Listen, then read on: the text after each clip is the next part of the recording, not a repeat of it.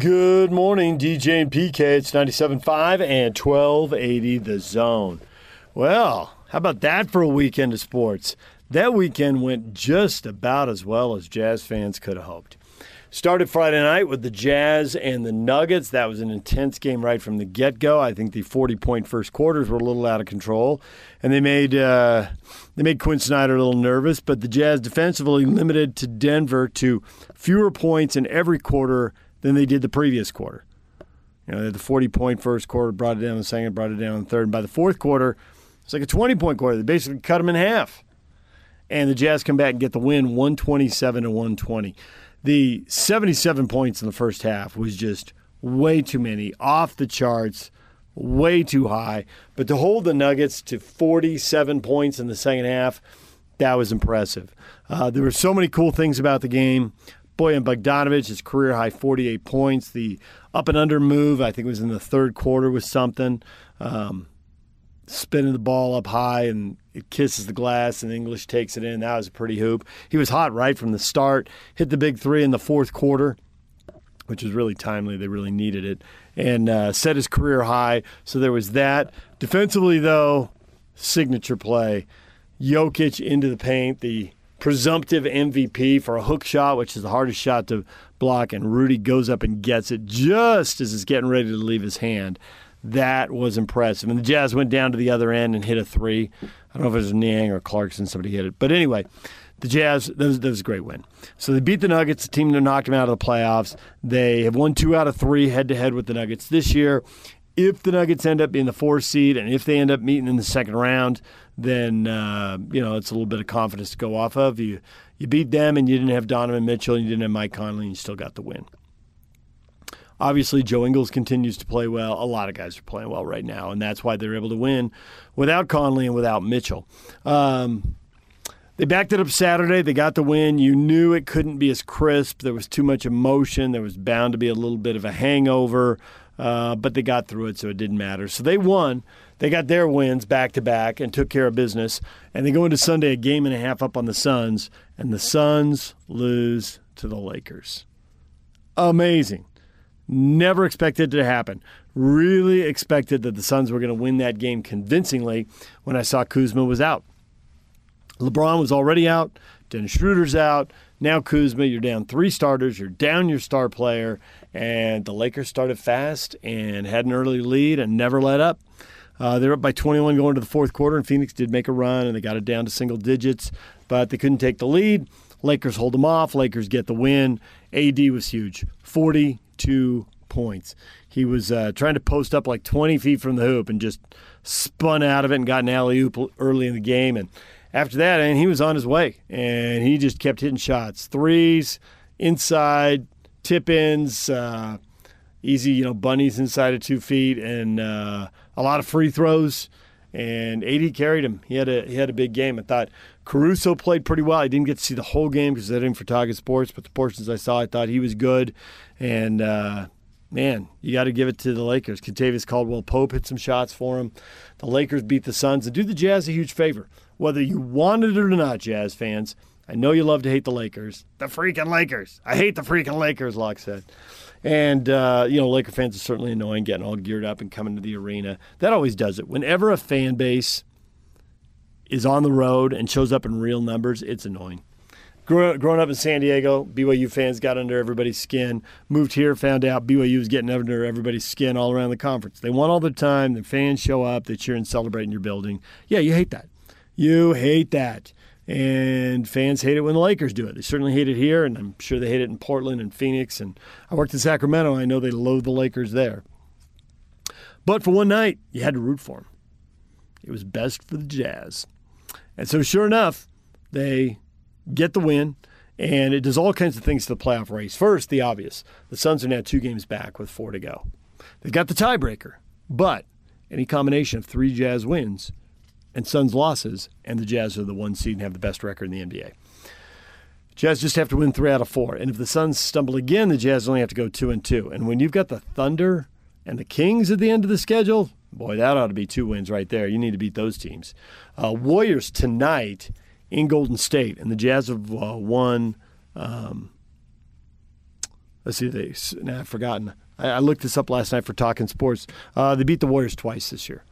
They got the Warriors twice. That was it. And then they play they split with the Warriors. I'll get it right. They split with the Warriors. They beat them early in the year when they were playing well as part of their 11-game win streak. And then they lost to them right after the All-Star break to kick off a 5-game road trip. And that's that stretch where the Jazz went 5-5 over 10 games. They played 9 out of 10 on the road going into the break and coming out. And they lost there. And the Warriors are a team the Jazz could see as a 1 seed. The Warriors could be the 8. Right now they're sitting in the 8th spot. Obviously they'll have a chance to play their way either up or down in the play-in tournament, which it looks like they'll be part of for sure. And so then the Jazz get the Blazers that they've blown out twice, and that'll be the final regular season home game. That's on Wednesday night. So Jazz ought to be the 1 seed now. I mean, the path is clear. The road is obvious. They got to win 3 out of 4. And that really means they got to split these next 2, and then they got to beat the 2 teams that have already been eliminated from the playoff race. Those are clearly must-win games.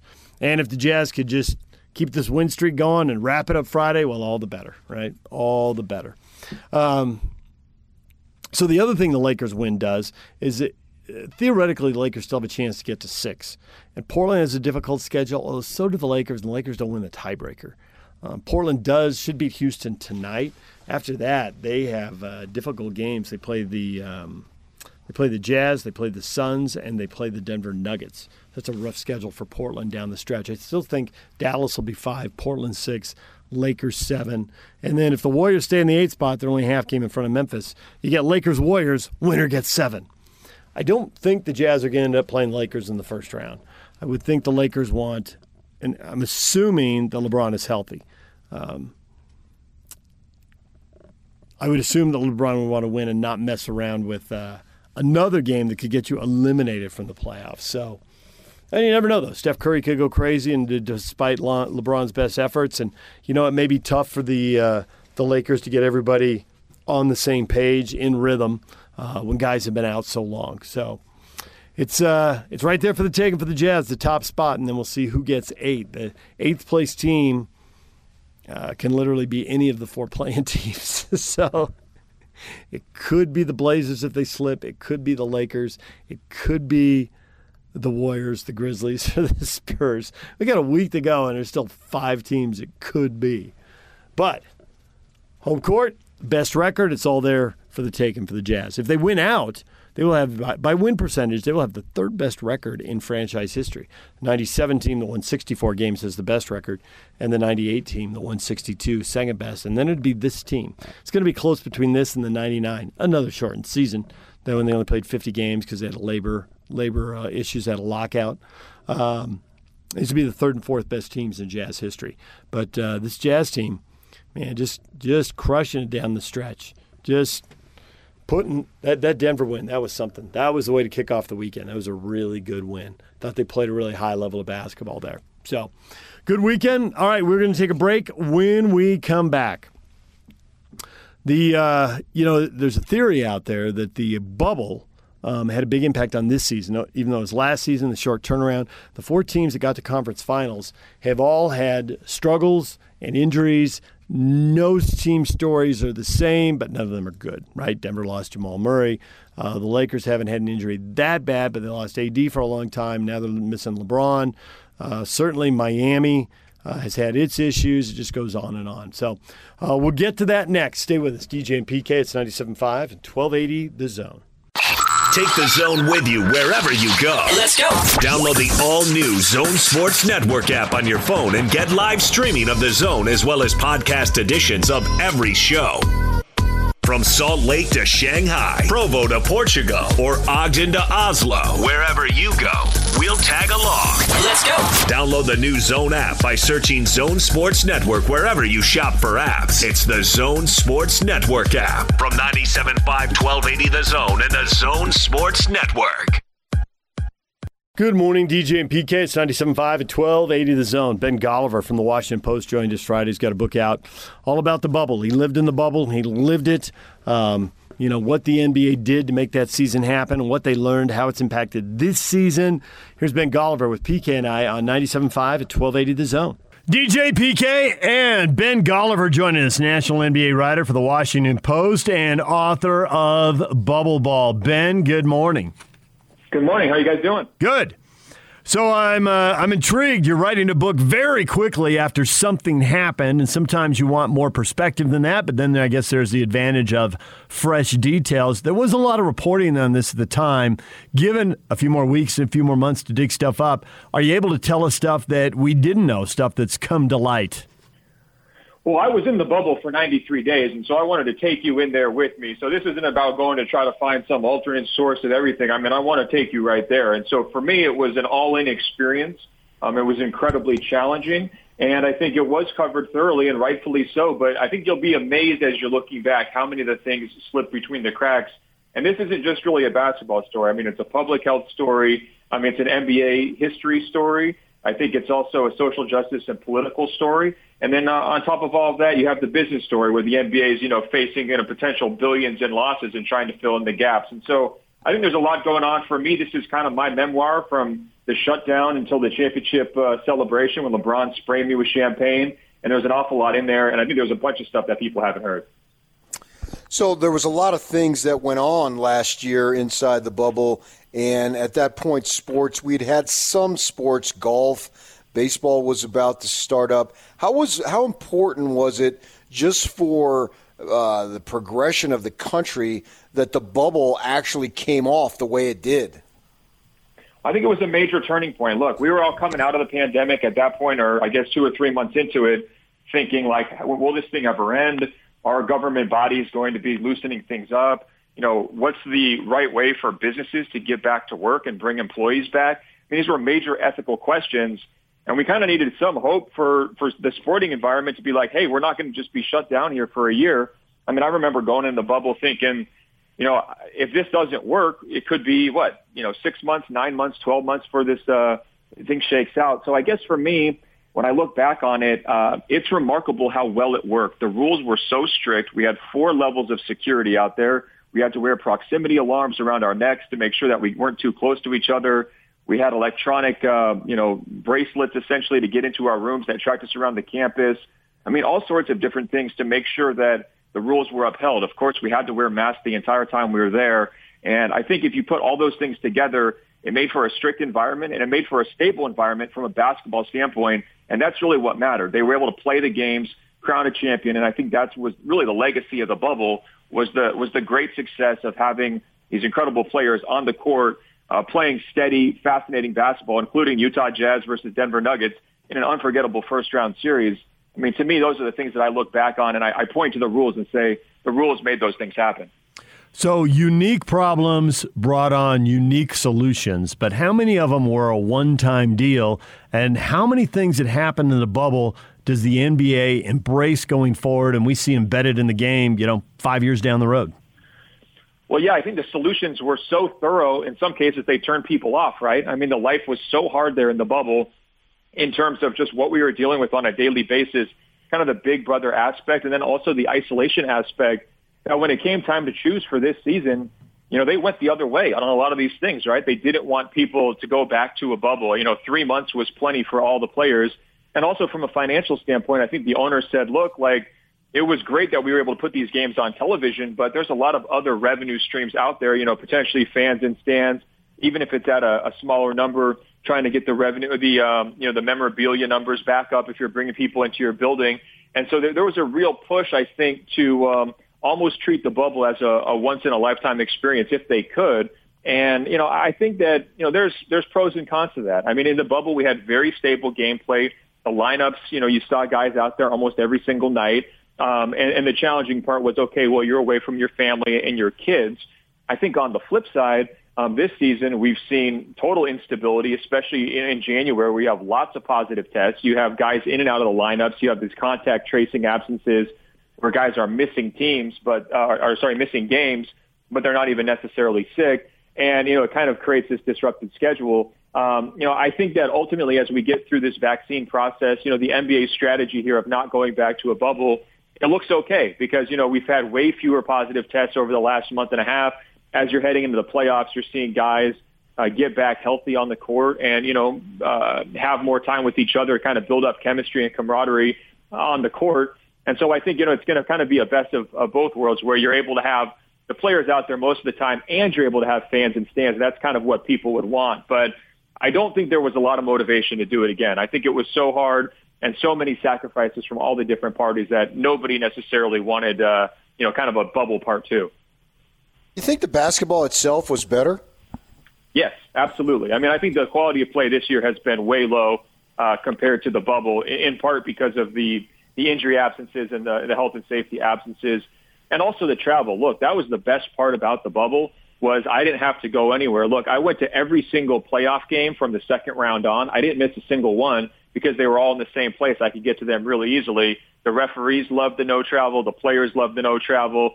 You know, even if you're in a situation where just like you're down 2-0, right, and like you've got to have that long flight to the other city because you got to think about it. I mean, that didn't exist, you know, within a playoff series. You could kind of just refocus after every game. And so, you know, to me, I think that made for a much steadier product. The shooters got adjusted to these gyms.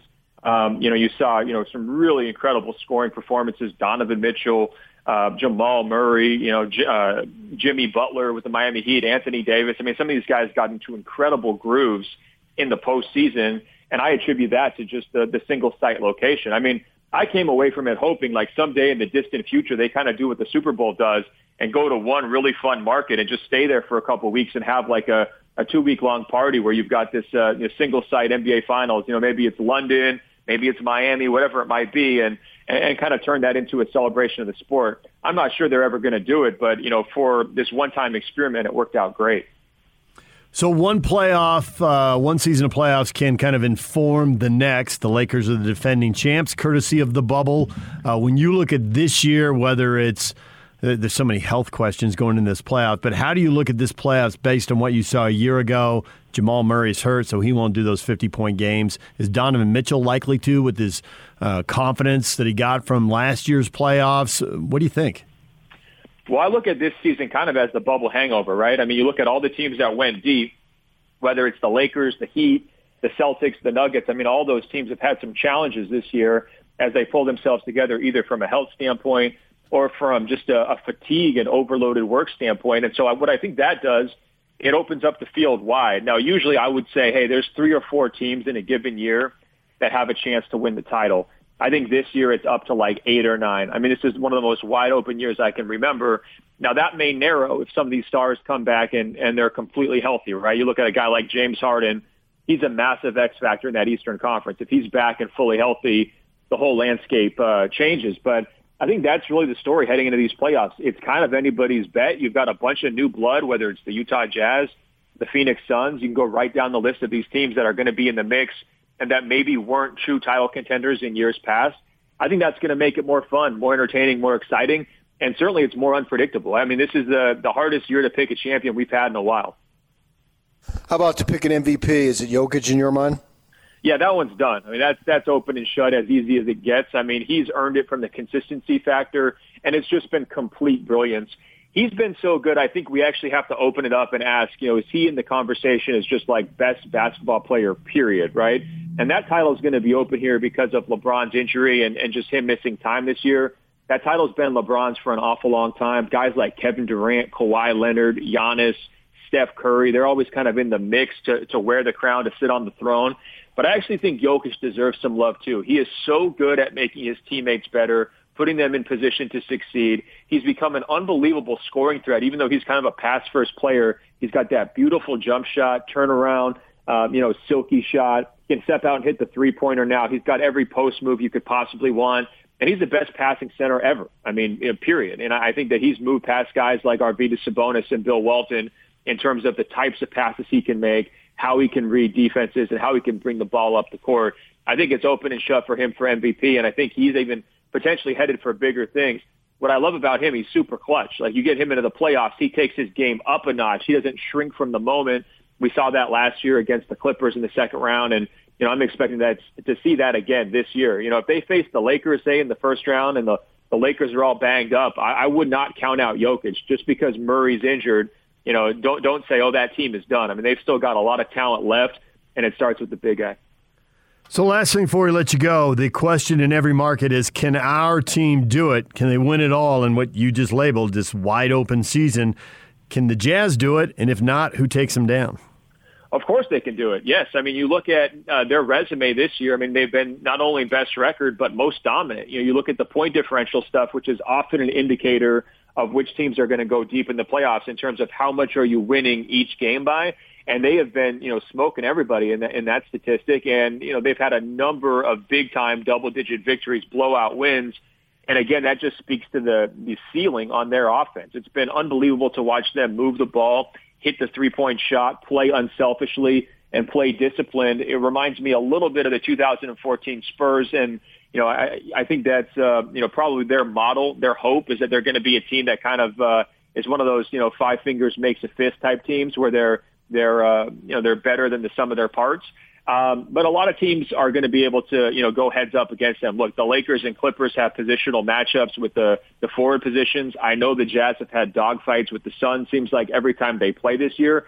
So I don't think it's going to be anyone coasting through this Western Conference. It's going to be an absolute bloodbath, but the Jazz have to be in the mix. And if the Lakers aren't healthy, you could even potentially talk me into saying, you know, the Jazz are the favorites to come out of the West. And right now, the clock is ticking big time on LeBron and Anthony Davis in terms of getting them healthy and up to speed.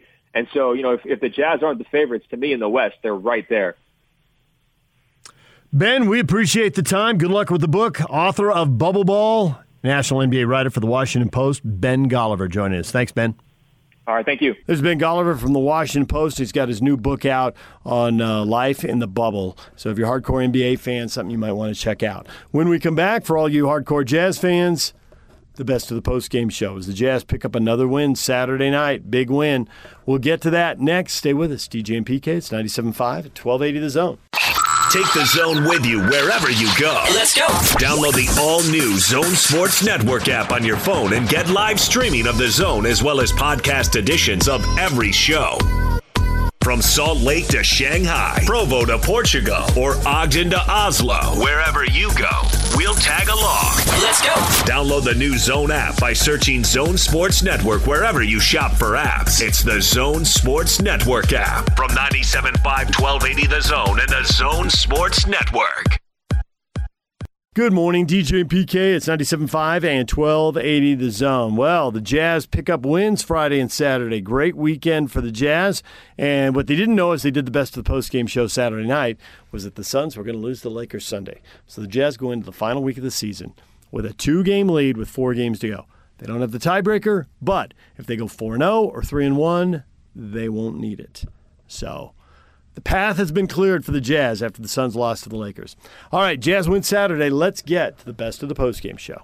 It's your Jazz recap here on DJ and PK on 97.5 and 1280 The Zone. The Jazz beat the Rockets on Saturday 124-116. The Jazz have now won 50 games on the season, and they've ensured themselves a top 2 seed in the Western Conference. The Jazz were led by George Niang, who tied his career high with 24 points.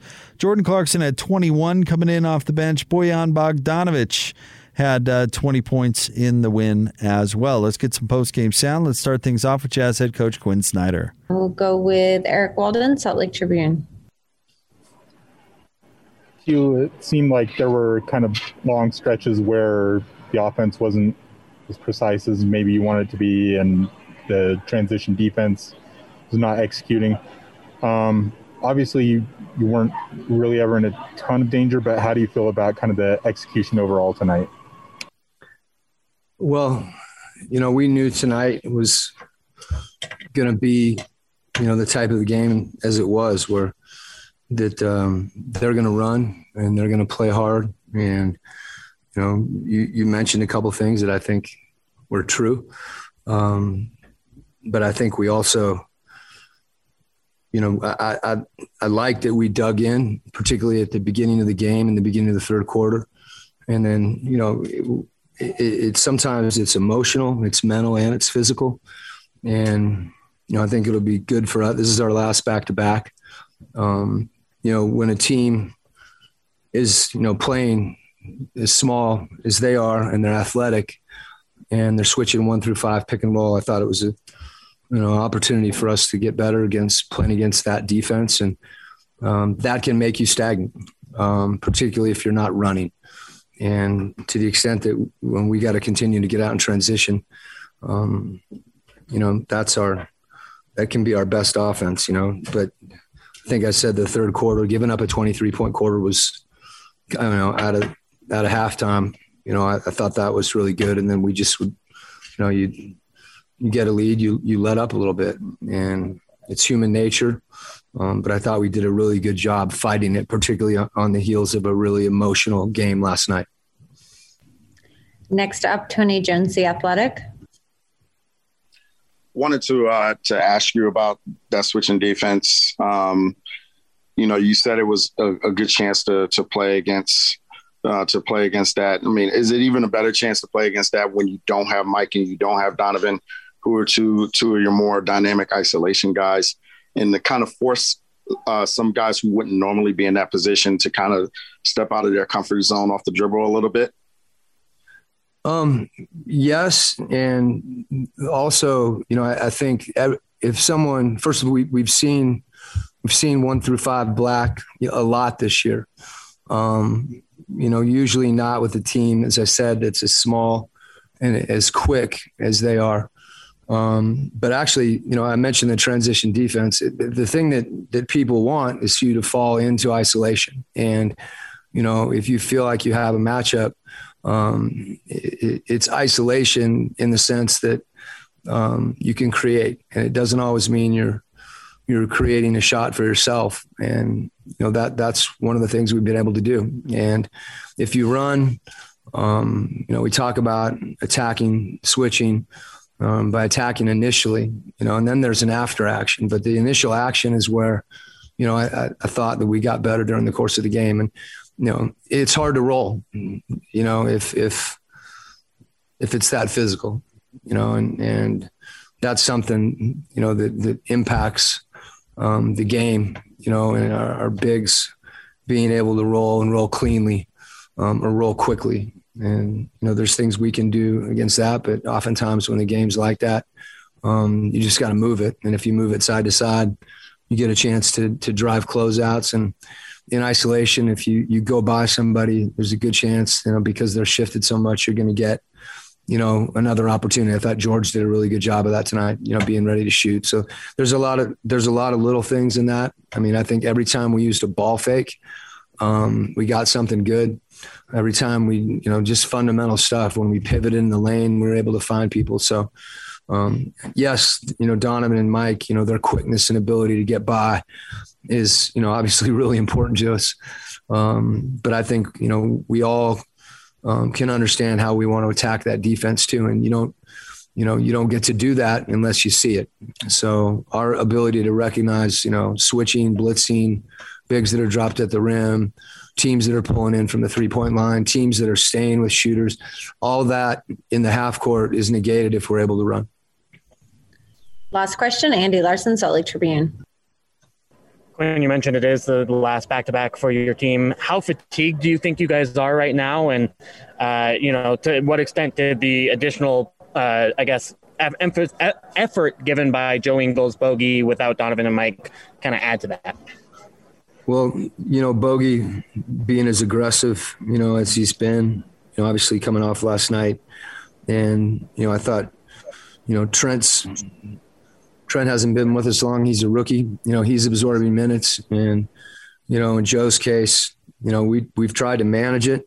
But it's towards the end of the year where I think, you know, fatigue is real. But again, it's the nature of this season. And, you know, we'll do as good a job as we can trying to get rest and, you know, take opportunities when we can. Like I said, I think, you know, I think it's also emotional and mental. And when you get fatigued, you know, you fight all that stuff. So good opportunity for us to, you know, get the back-to-backs behind us right now. And, you know, we also will have, you know, a good chance to, I think, recuperate before, you know, we get into the playoffs. You know, we've qualified and all that, as everyone knows. So the way the playoff format is out this year, we also have a chance to hopefully get fresh.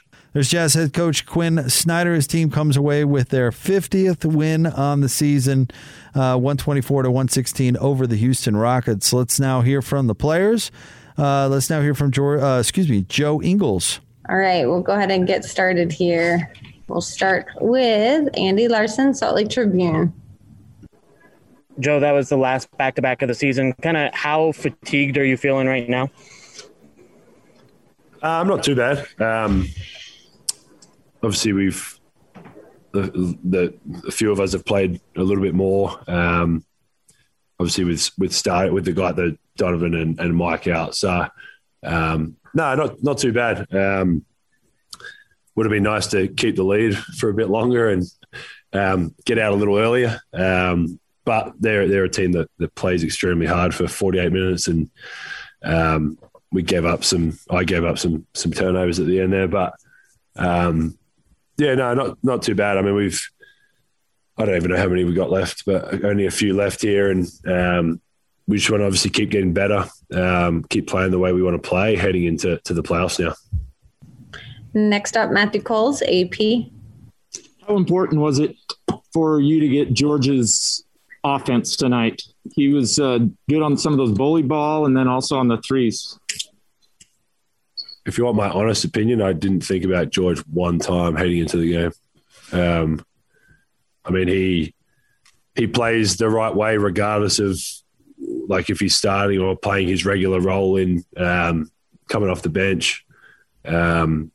I think this last week or two, whatever it's been, obviously, I mean, he's always confident. I don't want to say he's not confident, but just being out there a bit more, getting some more opportunity, and he's taken advantage of it. So it makes it easier for myself and JC and Boyan when we're creating, when they don't want to leave George basically wherever he is on the floor. So he's been making those shots, and then he's got better and better at that kind of go and catch and getting on the rim and finishing. So, but honestly, I didn't think about him one time heading.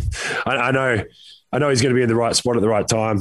I know if I get in the lane and I keep to the corner, he's going to be somewhere in that area, and he'll definitely shoot it. So it's a good look for us when he's out there playing like that with confidence. Eric Walden, Salt Lake Tribune. So you mentioned that, you know, there were some – it would have been nice to have the lead longer, to extend it out a little bit. Some guys wind up playing some extra minutes as a result. How do you feel about the execution overall? Just obviously you guys are on the second night of a back-to-back. Last night was kind of an emotional win. How much do you worry about those little execution issues on a night like tonight, given those circumstances? I mean, I'm not going to disrespect or discredit what they did tonight either. Like they play, like I said, they play extremely hard. Obviously, they're in a tough position. I think they had 7 guys suit up or something, maybe 8. Some young guys. Obviously, a lot of their main guys were out tonight. Yeah, there's things we can do better and fix, but part of it too is, like I said, they play hard as hell. Some guys are probably, I don't know if they're contracted, they're playing for contracts, they're playing for jobs, and Coach Silas and his group's got them playing the right way and playing extremely hard. So you can't obviously discredit anything they've done, but yeah, I mean, it was. We had a good win last night. I think tonight was a good win too. We first time in a little time we've played against a kind of that real kind of switching where they've just purely switched 1 through 5 basically throughout the game. I think we got better as the game went on until those last few minutes where they hit a few threes. We had a few turnovers. So, if I'm a bit better with the ball, we probably don't have to worry about it. You probably wouldn't even have that question, to be honest. So. Yeah, it was a good win. They were both two good wins in a row. Again, we'll go and watch film, no doubt, and get ready for the next one. All right, last question from Maxime Lagorge, the free agent out of France. Yeah. How do you explain the defensive difficulties at the beginning of every game? You always have troubles in defense at the beginning of the game. I thought we were really good at it. We're up 15 in the first quarter. I thought we started off really well. We executed against their switching defense. which we'd obviously talked and planned about. And we probably executed better than we thought we would, but we got a good lead at the start there. And like I said, they play hard. They figured things out. I mean, they shot 50-something threes last game. I don't know what they shot tonight, but it felt like a lot. And they made a lot. I think the start of the third quarter, we came out the right way and got a bit of a lead, and we're able to kind of break it open a little bit. But, yeah, we've just got to keep getting better and better as the year kind of winds down now, and get ready, recover, get ready for the next one. And, yeah, that's about it. There's Joe Ingles. Joe is typical good self, 14.7 assists and 6 rebounds as the Jazz come away with win over the Rockets. Let's now hear from George Niang. We'll have our first question from Eric Walden, Salt Lake Tribune. Hey, George. So tonight was your guys' last back-to-back set of the season. Probably wound up having to play maybe a few more minutes than you would have expected, just given, you know, how much the Rockets were able to stay in it. What's kind of the general fatigue level at right now, and how much does that factor into, you know, some of the execution issues that you guys had tonight? You know, after an emotional night like last night, you know, these are what we call in the NBA trap games. So whenever you can get out of it and win, I think you try just to look at the next day. You know, get your rest. When you travel, you know, get your recovery in. Obviously, we have a big game coming up against the Warriors. Obviously, you could tell with how we were playing, we were fatigued, but, you know, we pushed through. Guys are, you know, working really hard, and it's the end of the year. But I think at the end of the day, we have an end goal in mind, and that's obviously to be number one, not at the end of the season and at the end of the playoffs, and that's our goal. Next up, Sarah Todd, Deseret News.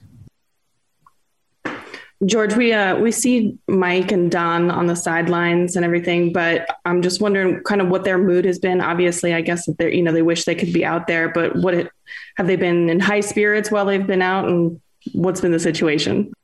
I mean, they're well rested. They have a lot of energy running around the facility and during games, so their spirits have been great. I mean, you're talking about two of, you know, stand-up guys in the NBA. So those guys, they're not like me where, you know, I'm up, down, up, down. They're just steady, high energy, you know, great vibes, a lot of positive energy, and that's what we need. And I think it's been huge. And both of them, well, Mike has done it for a long time, but Donovan, you know, pulls guys to the side when he sees something that, you know, could help them and help us win out there. And those guys have been instrumental, you know, even though they're on the sideline, with helping us win games. All right. Matt Coles, AP, is up next. Today you had it going offensively, and it looked like you even had a few things to say to the opposition when you hit that last three to get your to match your career high. What was going on? What was working for you, and what precipitated that technical? Matthew, I'm not sure that we know each other great quite yet, but, you know, I'm a good individual. I usually hold my emotions in. I just happen to lose my cool. That's not who I am or aspire to be. No, I mean, there had something happen. I thought he had brushed me in the face on purpose. So I told him that he was too late. Like, he wasn't going to get to my shot anyway. And Mark Davis decided that was worthy of a technical. I understand it's a taunting. So there's really, nothing more that I can say about it, 'cause I don't want to get fined again. But, I think, you know, guys like Joe, Rudy did a great job of manipulating, you know, Houston's ability to switch 1 through 5, whether if it was Rudy slipping to the rim or Joe pulling up from 3 or kicking to the weak side corner. It allowed us to get off a ton of threes. And then when they were trying to press out on us, when we were shooting threes, we were getting, you know, layups at the rim. All right. Next up, Andy Larson, Salt Lake Tribune. Hey, George, kind of a two-part question. You said you're fatigued, you're tired. How tired are you? And then kind of where does that affect your game, you know, as a team especially? You know, I would say we're fatigued but that shouldn't change the outcome, you know, of what we're striving for. I think the biggest thing for us is you saw a lot of mental mistakes, right? We turned the ball over. That's not something that we tend to do. And I think sometimes down the stretch when we turn the ball over, that's kind of where the fatigue kind of sets in. It's the attention to detail. And, you know, with, I think it's 5 games left, you really got to hone in on that, and you can't afford to have too many of those lapses, especially, you know, with our schedule coming up with Golden State, Portland, you know, and then the last 2 with OKC and Sacramento. So that's 4 games, right? 4. Yeah. Sorry. I didn't get a degree in math in college. All right. Last question. Ben Anderson, KSL Sports. Andy did get a math degree, so he's got us all covered. George, there we go. Well, you guys have won the most games of anybody on the second night of back-to-backs now in the NBA. What's the mental toughness? How was that factored into this year? And how has it grown since you've been on the team that's kind of allowed you guys to withstand stuff, especially a crazy season like this?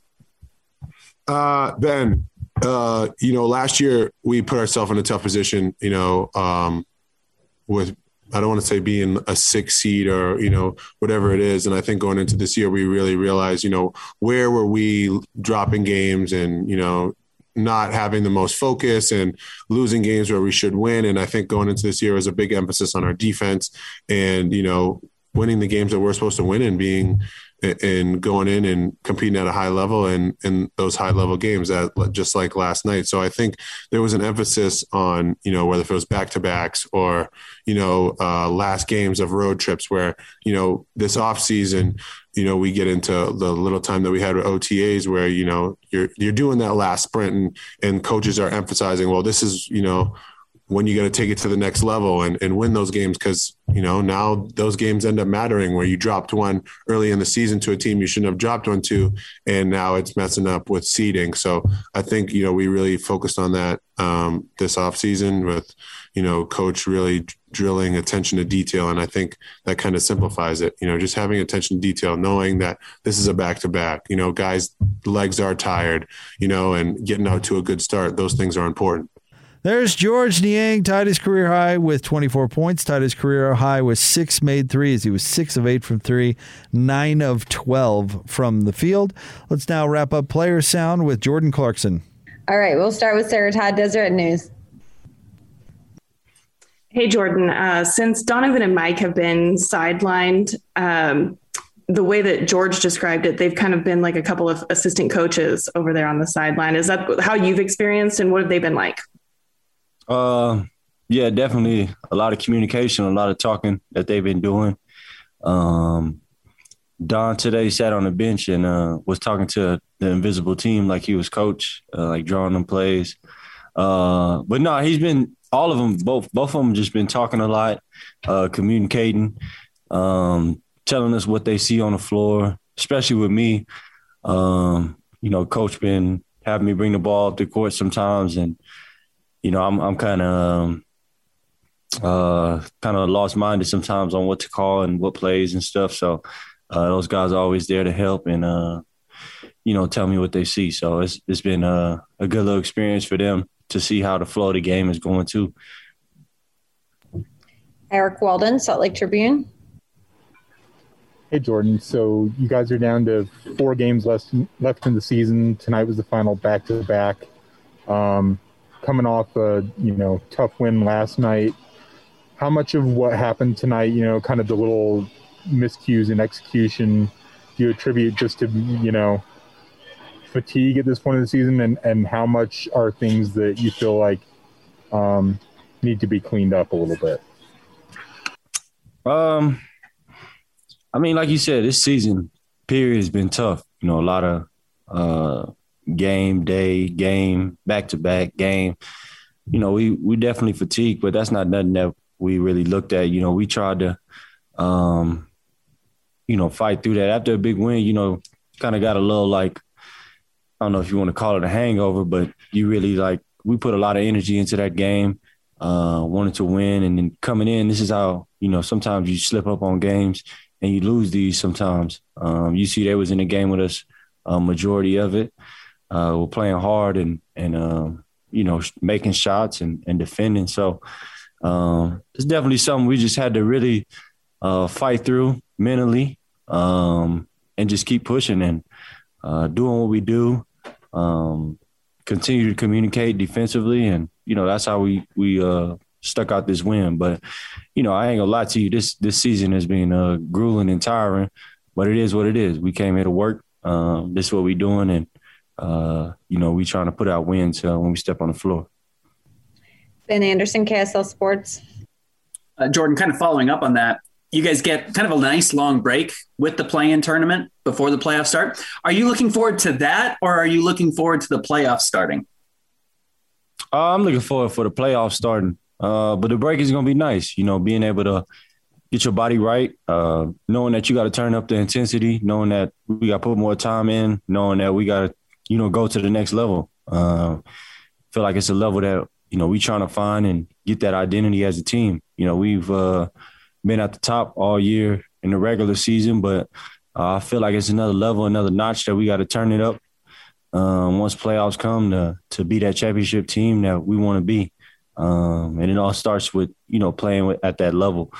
You know, winning a championship doesn't start from, you know, just coming in and saying that we're going to win a championship. You got to put the extra time in and do what you got to do. I never won one, but I've been to a finals, and I know that all those dudes were locked in. They had us all locked in. So it's another level that we got to reach to get to that point.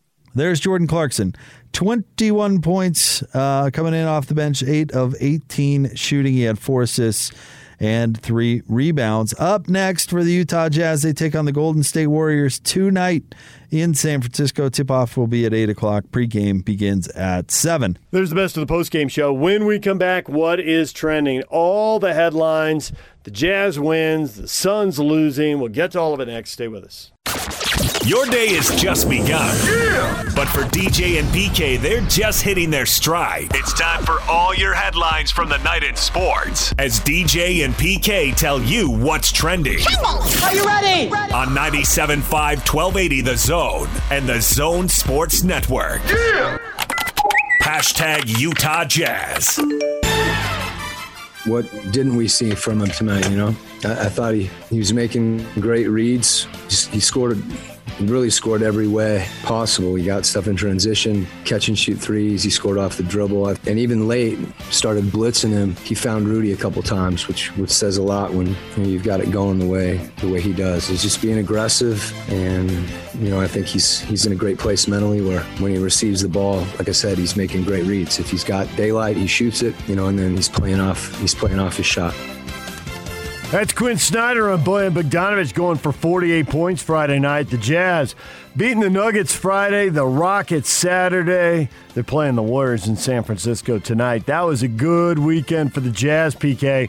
That Nuggets game had a little playoff feel to it. I know it's regular season, but if you're faking the playoffs in the regular season, I think that's as close as you're going to get, and that was a good win for the Jazz. Couldn't have been better weekend. What a great weekend. The best of the season. Bojan Bogdanović, best role player the Jazz have ever had. That one's up on Facebook. People are debating it there, DJ and PK. You can hit it on Twitter as well, David DJ James. A lot of people weighing in, and we will get to that coming up as Bogey puts the Jazz on his back, gets 48. It helps carry him to a big, big win over the Nuggets. And not only were the Jazz winning, but another key team was losing, so let's get to that, DJ and PK. Hashtag NBA. Except 9 to shoot. Bullock between the rings. Rose 3 over Batum is good. Derrick Rose drills it. Now Lonzo just checked in. 1-on-1 with Biyombo. Pull up for 3. Got it. Right wing down. Well, if Biyombo ain't going to go out and guard him, Lonzo says, I got a little something for you here. After replay review, the play is ruled a flagrant foul, penalty 2 for the aggressive strike into the groin area. That's what I thought they might get him for. So he's been ejected. Luka is ejected from the game at the 10:07 mark of the third quarter. Right there, we got a chance to see the replay. Before the forearm, he swung that right hand and got him. Bouncing out of Caruso. Live. Oh, throw it down, AD! Exclamation point tonight for the Lake Show. Highlights from the league, and there is the most significant game to Jazz fans, is the Lakers beat the Phoenix Suns 123-110.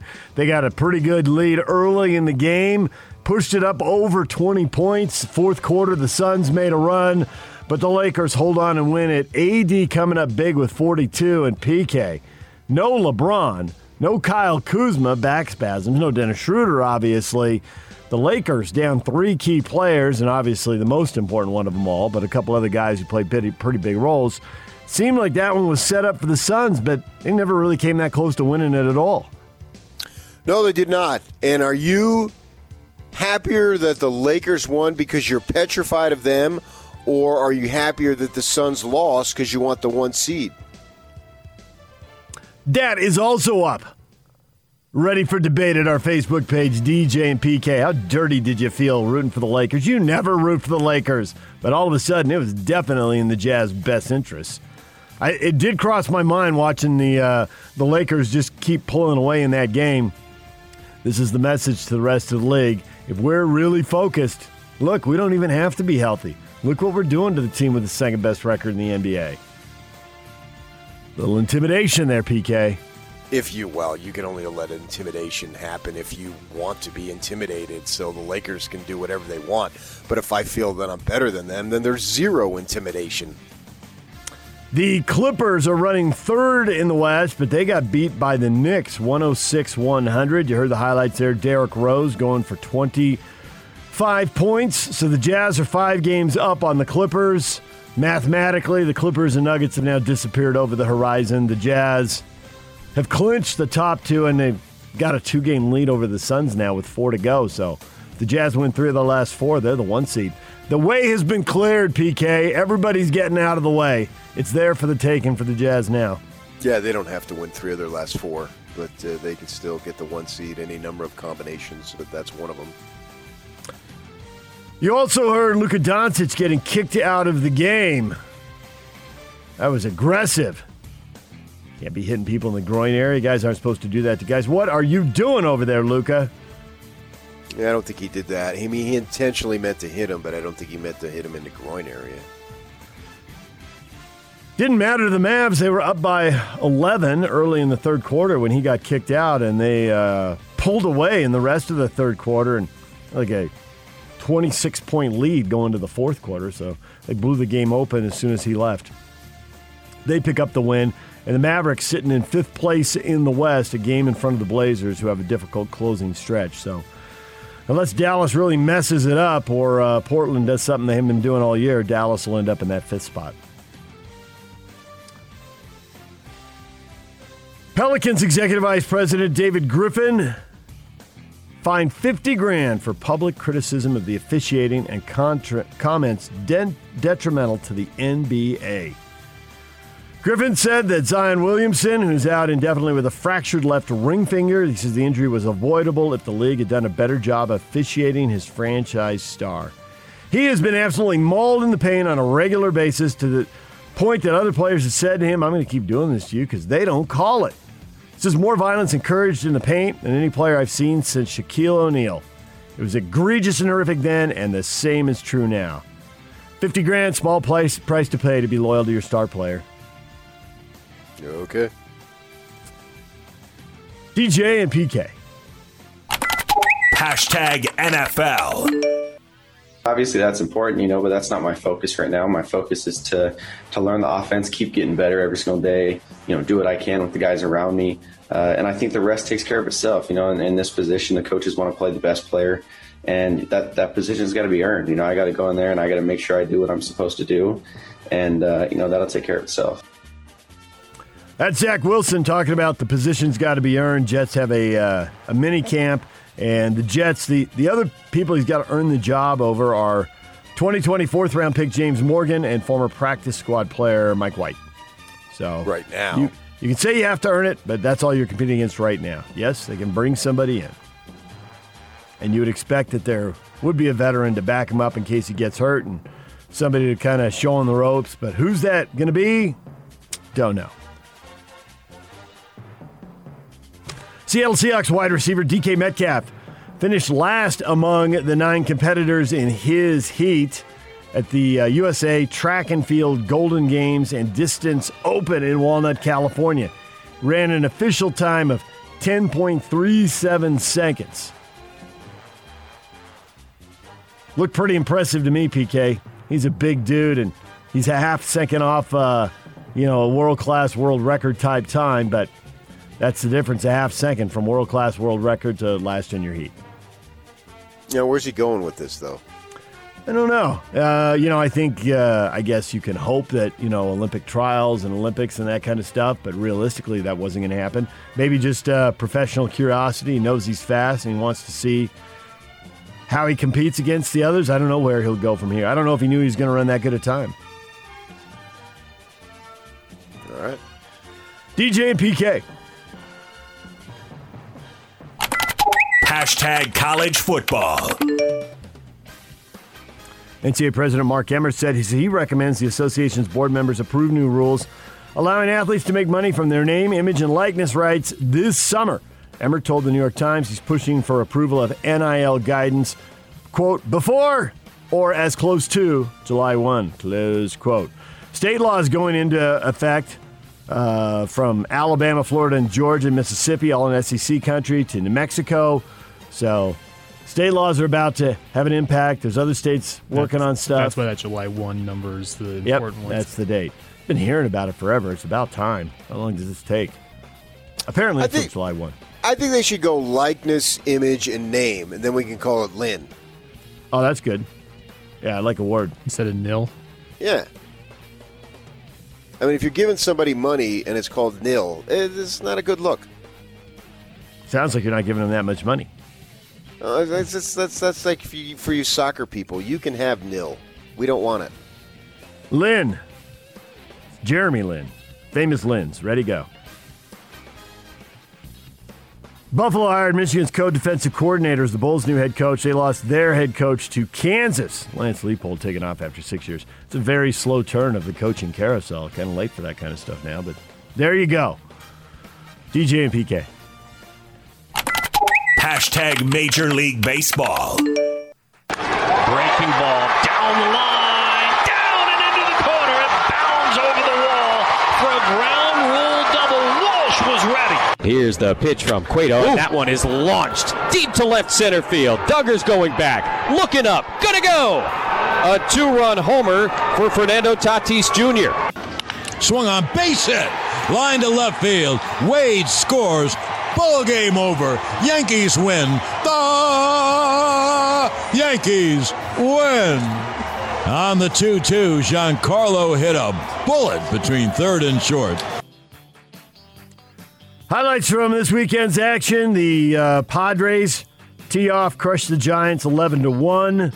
Johnny Cueto giving up some long home runs. Jake Cronenworth splashed one down. And Fernando Tatis Jr., 454 feet to dead center field. But the Giants won 2 out of 3, PK. They're a game and a half up on the Padres, 2.5 up on the Dodgers. They got to feel pretty good about the weekend, even if Sunday went wrong. Oh, I know. I feel pretty good about the weekend. I mean, that's really all that matters. As long as you feel good, we're happy for you. Angels beat the Dodgers 2-1, one night after they played a 14-11 game. Weird how that turns around. And Dodgers had an enormous lead in that, took some guys out, and then the Angels with a late rally put a little drama into that. Your Dodger timeline must have been full of Dodger fans complaining left and right, even though they did get the win. Yeah, you won the game. I mean, that's baseball. Those things are going to happen, of course, when you're playing that many games. Angels take 2 of 3 from the Dodgers on that weekend series there. The Yankees are now a couple games after, over 500. They took 2 out of 3 from the Nationals. You heard the highlights there. Won an extra inning game on Saturday and then picked up another win on Sunday. So the Yankees, 2 games over after a horrible start. Salt Lake Bees, they're off to a 0-4 start. Lost to Reno, 8-3. Same 2 teams. Going to play tonight at 6:30 on 1280 The Zone. I know it doesn't look like baseball weather now, but it's supposed to get better as the day goes along. So those 2 teams will play tonight, 6:30, and you'll hear it on 1280 The Zone, while the Jazz are on 97.5 The Zone. The Bees have a rally cry. Remember the Oakland A's. 0-6 to start their year. And now look at them, winning their division, looking great. So right, I think the Bees have to lose two more before they're the Athletics. Probably not what they're planning. DJ and PK. Hashtag RSL. RSL looked good for 80 minutes and then blew it in the last 10. Chris Wondolowski comes off the bench, scores twice in the final 10 minutes, and San Jose gets out of there with the 2-1 win. Deflating, PK. It's a great start. It's a great goal. And then it didn't matter because they lost in the last 10 minutes. Two pretty soft goals. Shouldn't have given them up, but they take their first loss of the year. Didn't matter? There's nothing they can build on it? No, it's like getting it's like a basketball player getting a career-high 40 in a, and then your team loses the game. So there's nothing they can build on it from? No, it doesn't feel like there's something. I mean, I guess you could build on it by, stay focused. You got to stay dialed in. Substitutions can change games, different players, different skill sets, all that. So, yes, I guess you can learn from your mistakes. The Jazz lost to the Knicks and then went on a streak, and they said that was the catalyst. You guys, you can learn from this. I know you're down right now, but sit tight. There'll be another game. There will be another game. Nashville will be here next Saturday. First time they will play RSL in their second year of existence. What is Trending is brought to you by Shamrock Plumbing. There is no job too big or too small. Get the personal touch with Shamrock Plumbing. Call them at 801-295-1690. That's Shamrock Plumbing. All right, coming up, you've heard the Jazz questions, Jazz fans debating them. Best role player in Jazz history. Do you feel dirty rooting for the Lakers? You don't do that very often as a Jazz fan, but hey, it was a special occasion. We'll get to that next. DJ and PK, it's 97.5 and 1280 The Zone. The Big Show, with Jake Scott and Gordon Monson.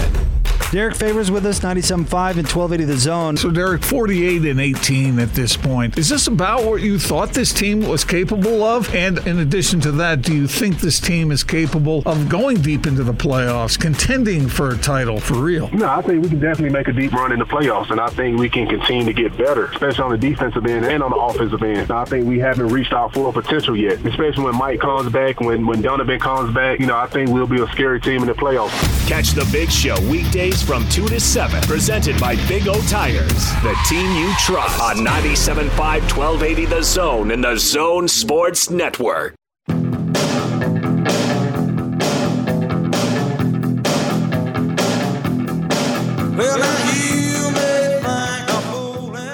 The Los Angeles Lakers. LeBron to AD to the rim.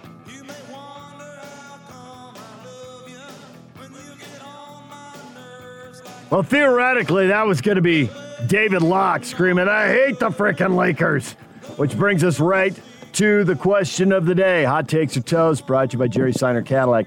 Cadillac owners may have changed, but luxury hasn't. Come see the bold new lineup of Cadillac at Jerry Seiner Cadillac today. Many questions over the weekend, but one of them, did anybody feel dirty rooting for the Lakers to beat the Suns? L-A-K-E-R-S. That one worked. Brad says to be the number one seed. Oh, he goes with the Ron Boone drop. Hell no. I was glad to see the Lakers win. Austin says it's a lot easier to root for the Lakers when Queen James isn't playing. Oh, King James. See, call him a girl. That's pretty good stuff right there. Dave says sometimes you got to make deals with the devil. Dave, I believe that's true. The deal must be made. It's good for the Jazz to see the Suns lose, so you just got to suck it up and root for the hated Lakers. There's no way around it. Yeah, see, I don't know that that's it, though. I think a lot of Jazz fans are petrified of the Lakers, and they want them out of that potential 7 and 8, because if they get 7 but lose and then win again, they would be the 8th seed if Jazz finish 1. So I don't think it's necessarily about the Suns losing. I think it's more about being scaredy cats when it comes to playing the Lakers. Well, that's definitely a scenario out there. I think if the Lakers are in that 7-8 game, they will put all their powers on winning ASAP. And I get that, they could play a good game and still lose because Steph Curry could go for 50. But I think if they get in that game, they'll win it. But you're right. But you're playing with fire. Chances, there is a chance. Certainly, I can't debate that. There is a chance. So it's not a scenario. It's the scenario. Now you're getting the cold sweats. You're the one seed. Congrats. You get LeBron and AD in the first round. And they're somehow healthy. Playing the Lakers later and losing to them later is better than losing to them earlier. I get that. I think there's an argument to be made that playing the Lakers earlier would be better because they'd still be trying to reestablish whatever rhythm they've lost because they've had guys sitting for so long. As would you. So, yes, it's true. That washes out. Or you could hope they go to the other side of the bracket and somebody else beats them and you never have to deal with them. But, man, if somebody else beats them, isn't somebody else playing at a high level? Can't we just chase this around and around? This is chicken and the egg type stuff. If you're weak-minded, that's what you would do. Yep.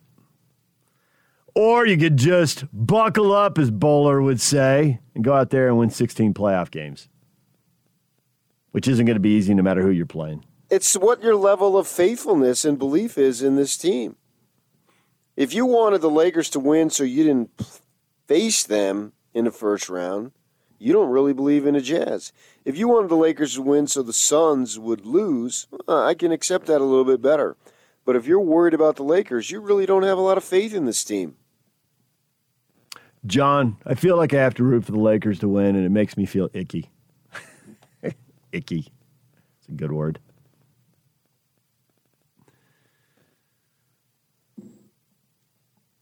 So how many of Jazz fans do you think were rooting for the Lakers in that game because they were worried about the Laker matchup, and how many were just focused on the Suns thinking, sweet, 2-game lead with 4 to go. We'll take it. Got room for a mulligan down the stretch now. And if you didn't say it, but you kind of alluded to it earlier, if the Suns stumble one more time, then the Jazz get 2 mulligans down the stretch. I don't think very many Jazz fans are all that worried about the Suns, and if they were yesterday at this time, they're certainly a lot less worried about them this morning at this time because they didn't look like a good team at all, and they had all their guys. Crowder was back. Sarge has been in and out of the lineup. He was back. I don't think they played Cam Johnson. If he's a difference maker, then I would be surprised. But other than that, I think they had most of their guys, and Lakers without a bunch of guys, and so the Suns, it was one of their worst losses that they've had, and I haven't watched the Suns play all the time. But that wasn't good. I mean, they were smoked right from the start, and at no point in the fourth quarter was I worried that the Suns were going to come back. They had a little streak, but this is the NBA. If you don't go on an 8-0 streak in the NBA, something's wrong with you. So, I mean, that's no big deal. But they just were really never in the ball game. I know the announcers try to build it up to keep you involved, so it's all about ratings. It's entertainment. Never lose sight of that. So, unless you're getting the hometown announcers, but if you get national guys, they're going to try to pump it up to keep you invested into watching it because they're looking interested in their pockets.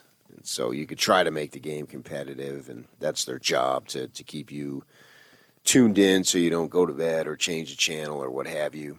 But I never really felt that the Lakers were in danger of losing that game from pretty much the halftime on.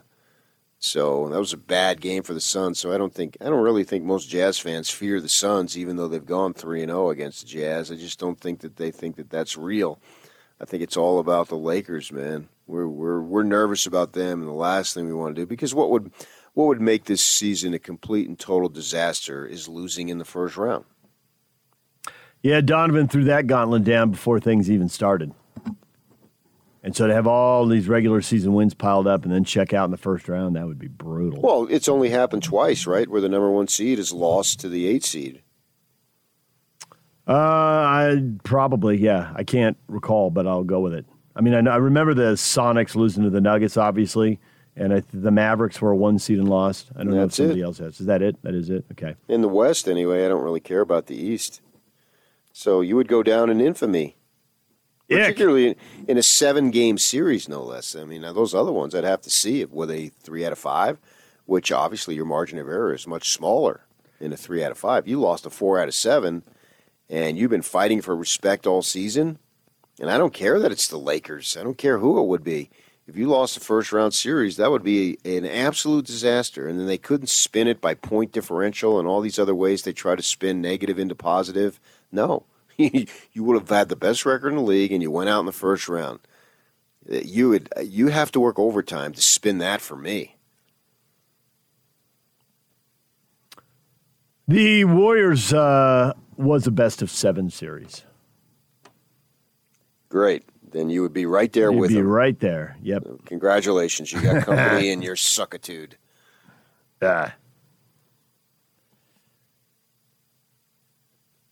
Dr. Indy Jones Jr. says, I really want the Suns to lose so the Jazz have extra games and can relax a little bit before the playoffs. They've already got time off. I don't think that's critical. With the new play-in format, that builds the time in off that you used to want to wrap it up early so you could shut your guys down on the last game or two. But now you're going to have at least 5 or 6 days off. Yeah, I still think you want that. Everyone wants to clinch as soon as they can. No matter if you have 10 weeks off, you still want to clinch as soon as you can.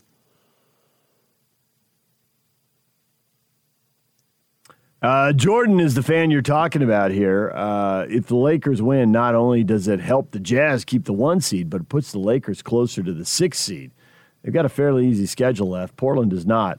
Lakers, Clippers play round 1. Gets one of them out of the way early on.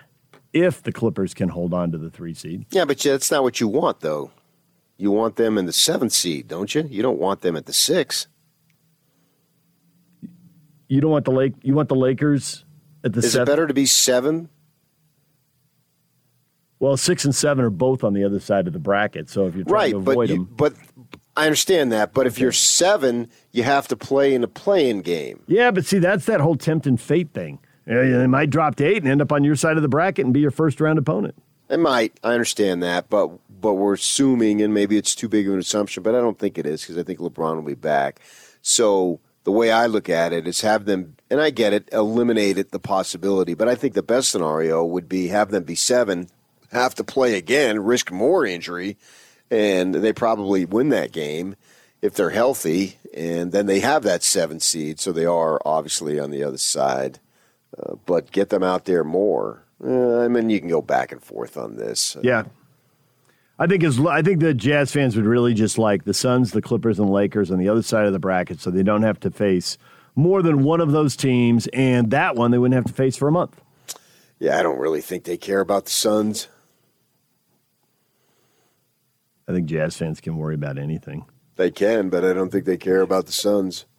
I'll tell you right now, you can play the Suns in the Western Conference Finals. Do you sign up for it right now? Yep. Do you take it? Yeah, you do. You do, because that means the Clippers and Lakers are out, and that means that you didn't mess up your first 2 series. So that is probably the best-case scenario for Jazz fans in a conference final. Best realistic case. Whoever the 4th team is on the other side of that bracket, I guess them getting in the conference final, but that doesn't seem possible. Really reaching then, and you're really hoping to backdoor it at that point. Yeah, so the Suns can finish 5 spots ahead of the Lakers, but Jazz fans are terrified of the Lakers, and they look at the Suns and say, yeah, we can beat those guys. They don't even give it a second thought. Are Jazz fans alone in being terrified of the Lakers, or do you think the entire Western Conference is terrified of the Lakers and is like, please let those guys go to the other side of the bracket? I don't think the Clippers are terrified of the Lakers, no, not at all. They're the one? The only one. They want them in the first round, figuring they won't be at their best, even if they have their guys back? I think you play who you play. I don't think they give it a second thought. What's the difference? You play who you play, and you're going to have to beat them 4 times. That's really all that matters. I mean, if you're a true winner, that's your mindset. Anything else... Once you let doubt creep in, it'll eat you up. That's exactly what you're going to have. You're going to have doubt. So, and I know there's a lot of fans in Jazz media who want it so bad that they're so nervous about it because it just would make their lives so much better and it would be such a big deal for him. I understand all that. If I was in that situation and these guys were my boys, I would feel the same way. So it's way easier for me to sit here and say all this stuff because I have zero emotional attachment. My paycheck depended on it, I would root like crazy. I'm not that my rooting is going to do anything. Yeah, right. It has zero effect on anything. It's the coaching staff getting ready for the guys to play, and the guys go out and doing what they're capable of doing. Peak on a Sunday night, sitting in the TV room watching the Suns and the Lakers, rooting, trying to get his mind to change the time-space continuum. Yeah, it really has zero bearing on it. Absolutely nothing. There's literally nothing I can do to help this team win or to make them lose. Nothing. So that's why I don't really worry about it, because I can't control it. There's zero. It's whether these guys play. And I actually have a lot of belief in them, that I don't create scenarios in which things can go wrong. They very well could lose, but it's going to be on them, how they play. If they play well, I've been saying it for weeks, if they play well, they're capable of beating anyone in this league 4 times. Nothing has changed in my mind to make me think. In fact, my mind has actually grown stronger, my mindset, I should say, as far as my belief in them. Because I see these guys play. I think there's a great – I think you said it last week, and I was thinking about it over the weekend, that, you know, they've gotten into a little bit of a rhythm now with the guys that they have. Mm-hmm. Yeah. So there's something to be said, and you brought that up last week, and you just take, Trent Forrest. When he comes in now, he knows exactly what he's supposed to do. And Niang, his role has changed dramatically from when he's coming off the bench to now he's receiving more minutes, more of a focal point and everything. And you could see him play. Joe's been doing this for a while, bouncing back and forth between bench and starter. So he's more used to it. Yes, he has an increased role, obviously, with the ball handling. You can see it in his assist total, but he's used to it. But there's a couple other guys that their roles have dramatically changed here in the last couple of weeks, and you can see that they're much more comfortable in these roles right now, and they're playing better. The team is playing better. There's no doubt about it. I mean, they haven't been beating the best teams in the league, but there's something to be said for beating Denver. Denver's been in a little tailspin now. I think they've come back down to earth a little bit, but that was a very intense game, and it was a great experience that will benefit. I don't know how much Forrest will play when the other two come back, but certainly Niang will be in there, and if you need Niang to do more, well, it's no sweat. He's been doing more. This is, in a sense, at his level, on his scale, this is a breakout season for Niang. And so now he should go into the season with much more confidence. And for where Bogdanović was a couple of months ago to where he is now, it's obviously night and day. And he should go storming into the playoffs with all sorts of confidence. There should be no doubt about his level of confidence. Right? It should be at the all-time high since he's been with the Jazz, unless something outrageously dramatic were to happen in these next 4 games, which I don't think is going to happen. So that's why my mindset is, hey, play who you play. And sure, yeah, I get it. I'd rather play the Lakers in the 3rd round. But if it should happen, it's not like I'd be scared. That my preference would be to do that. It's like every team in college football who wins the coin flip for overtime, we'll go on defense. You're just kind of playing the odds there. But does it really matter if you go on defense? Because if you take care of your offense, that just puts the pressure right back on those other guys in that way. So, but they always choose defense, right? Every single thing. It's written down somewhere. The coin flip, the preference is to be defense. That's the same type of thing. Well, of course, you don't want to play the Lakers. But if you should have to play them, let's go. Same thing. If you lose the coin flip, and you have to go on offense, it's not like, oh, my gosh, it's over, right? Same type of mindset. We got Jazz fans with some very different mindsets here. Mario, on the question of did he feel dirty rooting for the Lakers, he says, I actually dislike Chris Paul more than the Lakers, so that makes it easier. What for? He does not explain. Probably Mario's hardcore. He tweets it as he's listened for a long time. I would bet it goes back to he was a D-Will over Chris Paul guy. And then every little thing that happened the rest of Chris Paul's career, just Chris got off on the wrong foot with Mario as a rookie in New Orleans, and Mario's never let up. No, see, I think you have to really admire Chris Paul at 36 years of age, because I think to play at this level at 36 in this league, very few guys have done it. I think it takes a complete and total dedication to so much that you never see as a fan. You just, the 36-year-old just doesn't show up to practice and put in his 90 minutes, watch some film, go home and eat cheeseburgers and whatnot.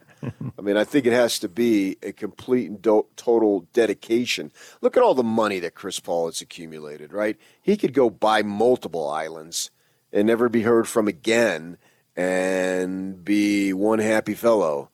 But he has this commitment, and he's a smaller dude, and he's been able to not only survive all these years, but really thrive and take this team like Phoenix, which hasn't been to the playoffs in 11 years, and go in there and help them get to where they are. It's been a remarkable season for these guys. Actually, my admiration for Chris Paul is at an all-time high.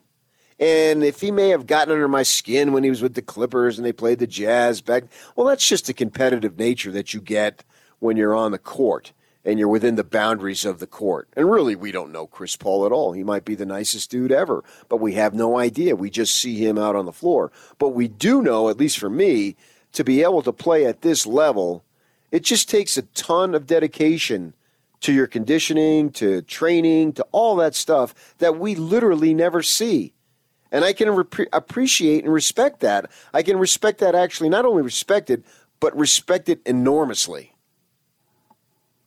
Can't fall out of bed and hit this level in the NBA at the age of 36, especially as a 6-foot guy.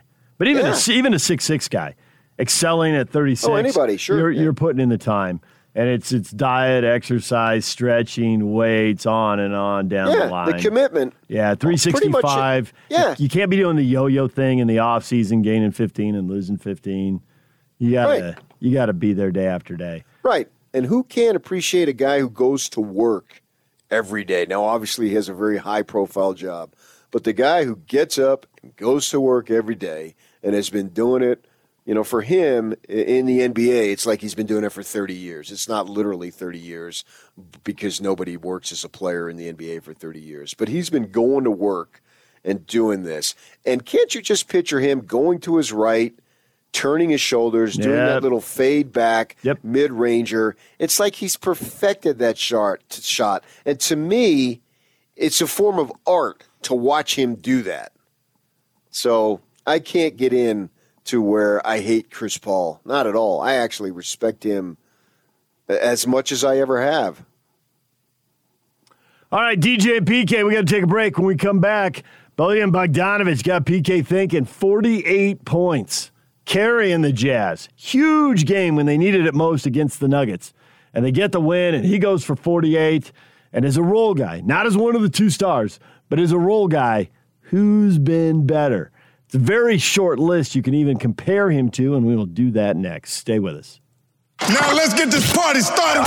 This is Hans Olsen and Scotty G on the Zone Sports Network. The great Craig Bullerjack. The big question is, how do you reintroduce Conley, who I think has been through this before, but Donovan hasn't. Donovan's never missed this much time, so hopefully he and Quinn have had conversations about being brought back in and trying not to overdo it and just fit back in and do his thing. So that's probably the next challenge ahead for the Jazz, is that you think, okay, great, you've had a lot of depth, get out on the floor. Trent Forrest has wowed the crowd a bit. You know, Clarkson, Bogey. You got to give credit to Joe, just kind of running the show at the point. And now, and as you close in, hopefully we get another update on Donovan and Mike as well, and we'll get a better feel for where they are as they try to maybe play the final two games of the regular season, if not before. We'll see. Hanson Scotting, weekdays from 10 to 2 on 97.5, 1280 The Zone and The Zone Sports Network.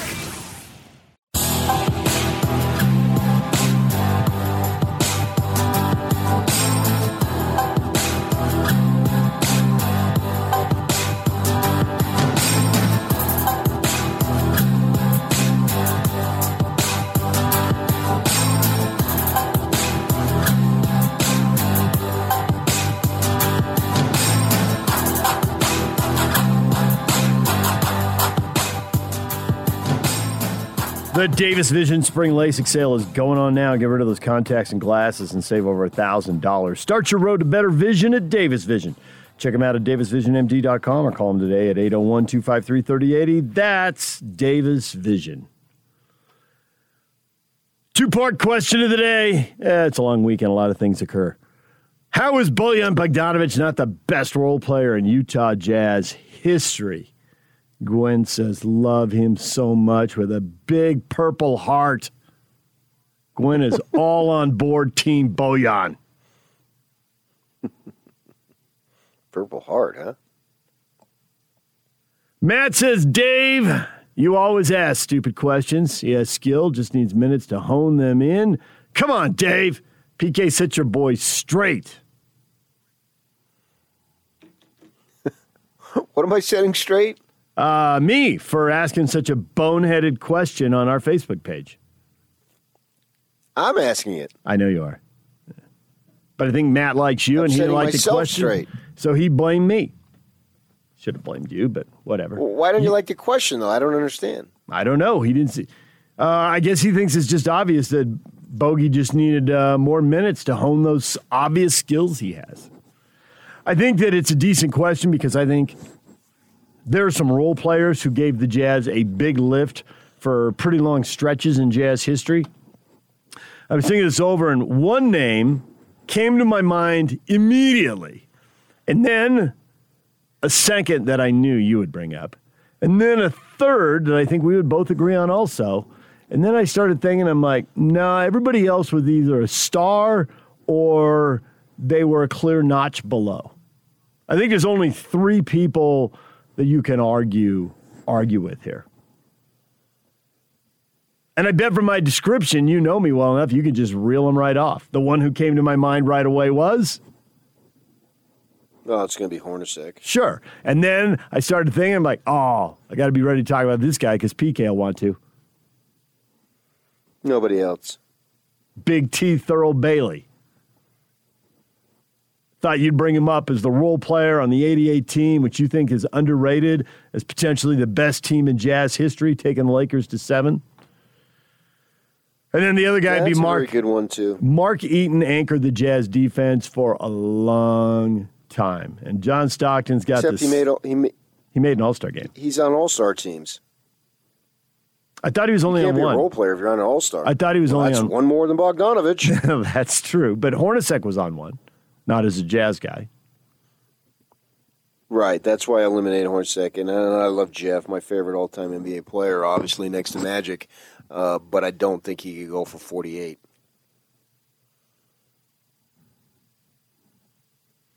Well, Jeff would probably tell you the game has changed since then. And as a role player, you know, you got to do your role. Even if you're capable of more, maybe the coach doesn't want you doing more. How has the game changed since then? There's way more threes, so it's easier to – way more threes. It's acceptable to shoot way more threes, so and he you can has pile the record up the points. For most threes in a game. You can pile up the points faster. Okay, but he has the record. He's tied for the most threes in a game by an individual player. They put it on the Jazz broadcast multiple times this year. But in this era, he would have had 10 or 12. I'm not sure he goes for 48. That's not taking away, and he's much smaller than Bogdanović is. Todd says he's got to do it in the playoffs. If he does, and we win it all, he'll be the best Jazz role player ever. Tony's on the same track. He says give him some time, and he may well be there. Hornacek, I would put ahead of him for now, but if they go to the finals and win it, then you're spot on with this comment because as much as I like Hornacek, and he was great for us, he didn't get a ring. He did not. But I don't know that role players are going to determine whether you get one or not. It's not like I can look at Jeff, oh, if he had done this or that, that it would have been different. Occasionally the role player gets the ball with everything on the line and gets to make the big play. But mostly they don't. Mostly the stars get the ball with the game on the line and a chance to make the big play. Yeah, they do. But the stars got to get you to that point. Mm-hmm. And then if you're fortunate enough, the ball comes your way and you make the shot. We always look at offense. That's how we determine everything. We can preach defense all we want, but we just go right to offense. Did you make the big shot? And if you did, we can recall the two times that the role players made the big shots, and that's it. And then we go to Ori and Kerr every single time. And Paxton maybe, but we don't have a whole lot beyond that. So I don't see anybody being able to do what Bogdanović has been doing now, because he's been a star right now. And then Hornacek never got that opportunity, and that's what you can sort of, and I can hear people saying it in their cars, that's because the statue's never missed any games. Right? he couldn't take over and carry him because Carl was there, and the ball went to Carl. As it should, yes. He was the biggest star that they've ever had, for sure. There's no doubt about that in my mind. So Jeff never really had that opportunity, and here you're getting not one but two All-Stars out. And your third All-Star is not offensive-minded in that way, to that level anyway. So the door is wide open for someone to take advantage of it. And to credit this fella, he has. Bogdanović has been sensational. It's been so awesome to see, because I like it when guys are honest. And when he was going through that shooting slump, man, he was totally honest and saying, I have never gone through this. This is the worst period I've ever had. And I appreciate him saying that, because we all knew it anyway. So why try to act like it didn't exist when it did exist? And we saw it. We didn't need him to say it, but they rarely say it. And he came clean. And when he gives his interviews, he has, and I don't know if it's a translation issue or whatever, but he has a certain naivete about him that I can really appreciate. You know, thank you for everybody and being a part of this special night. And just the way he is, you don't usually get that type of comment. And so he's endeared himself, I think, even more so, because he is honest and he learned English and all that stuff, and he can communicate, and it's like he's totally transparent. And to see him make those shots and all, you could tell him he was having the time of his life. And the fans that were at the stadium, they were just eating it up. And the rest of us watching it on television were enjoying it too. And that's fun. That's what it should be. That's what it's about. If it's not fun, what's the point? From the fan perspective, from the pro perspective, it's about winning. That's what's fun. Winning is fun. But for the rest of us, you know, this is the experience of it, and I think we had that on display, and that was a lot of fun on Friday night. All right, hit us up on Facebook, DJ and PK, on Twitter, David DJ James. Use the open mic feature on our app. Get our app. Hit the open mic. You can record 15 seconds of audio. You can give us your take. And whether it's how dirty you felt rooting for the Lakers to beat the Suns, or Bojan Bogdanović, where does he stack up? Is he at the top of the heap? Is the best Jazz role player ever? We will get to that coming up. We've got Steve Cleveland, our basketball insider, joining us at 8:30. Tim Roy, play-by-play voice of the Golden State Warriors, is here at 9:30. It's the Jazz and the Warriors tonight. Here's the Jazz game. On 97.5 The Zone, the Bees will be over on 1280 The Zone, right here on the Zone Sports Network. Get your foursome together today and sign up for the Dyslexia Center of Utah Charity Golf Tournament. Join the fun May 13th, Cedar Hills Golf Course. 100% of the proceeds go to the Dyslexia Center Scholarship Fund. Space is limited. Find out more at dyslexiacenterofutah.org. We're getting a lot of feedback on Bogey. Is he the best Jazz role player ever? Coming off that 48-point performance that was so impressive Friday night as the Jazz beat the Nuggets. Game that had a playoff vibe to it. BYU says, I thought of Jeff Hornacek, but in my mind, he's more on the star side than role player. He was part of the Jazz Big Three back in the day. Yes, he was. Derek says, don't ever disrespect Joe Ingles like that. And Knight, who says Niang, says, Joe Ingles exists. He does. Joe exists. Confirmation. Yeah. It's offense, PK. It's points. Joe can throw all the pretty lob passes in the world, but points always get more hype than assists. Well, I think Joe himself would have had a heart attack if he scored 48 points. That is so beyond his DNA. That's a good question. We got to remember that for him at the end of the week. Would you have a heart attack if you scored 48? I think he would. I mean, it's just not in his DNA. And that's especially now with the other guys out. It's not like shooting is an afterthought, but when you're running the offense for a pass-first guy, it's amplified even more right now because he's literally really their only guy to run the offense to the level that they need because the other two guys are out. So scoring for him, I mean, you got to score for sure, and he can score, and he has scored. But shooting is not – I don't even know that it's really on his mindset right now with all the responsibilities that he has to make sure everybody else is involved. And he's not a decoy. But Bogdanović has really elevated his game just these last few weeks. And it's really – it's not startling, but it's somewhat surprising, particularly on the drives. Because we saw him when he wasn't hitting go with the drive stuff more. And now he's hitting from the outside.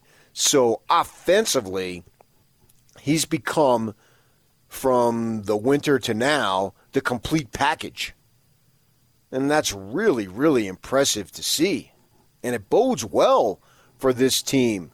That goes back to what I said the other day. My mindset is that I've never been more confident in this team this season than right now, with the caveat that the other two guys come back. And we asked Joe last week, what's your concern about them reincorporating into the lineup? And he said zero. Well, that'll be impressive because there are plenty of examples where guys have struggled to reincorporate or struggled to find their role as they've come back. It's not necessarily the guys coming back. It's, you know, other guys adjusting to their roles and combining with them and playing off them. You know, I've used the example a couple times with Magic and with Michael Jordan. I mean, they were at the height of their powers, but they didn't play all the games and their teams didn't win the title. And they were literally winning the title the next year. Magic won it the year before and the year after, you know? So if it's hard for those players and those guys, then you just can't dismiss it out of hand in my mind. And it doesn't mean that you're doomed, and especially this year, because so many of the best teams are having to do the same exact thing at the same time. It's just more like it's one more hurdle that has to be cleared. You know, and it goes back to your point that you were making earlier. Well, of course there's hurdles. If it were easy to win a title, everybody would do it. It's hard.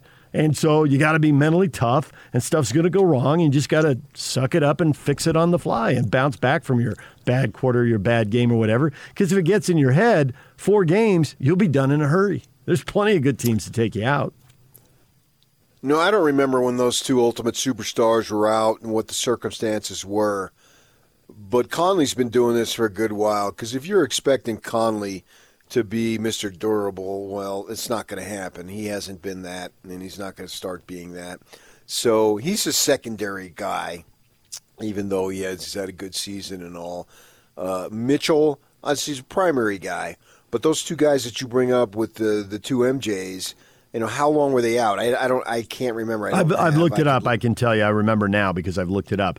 Jordan missed most of the season. He played 17 regular season games.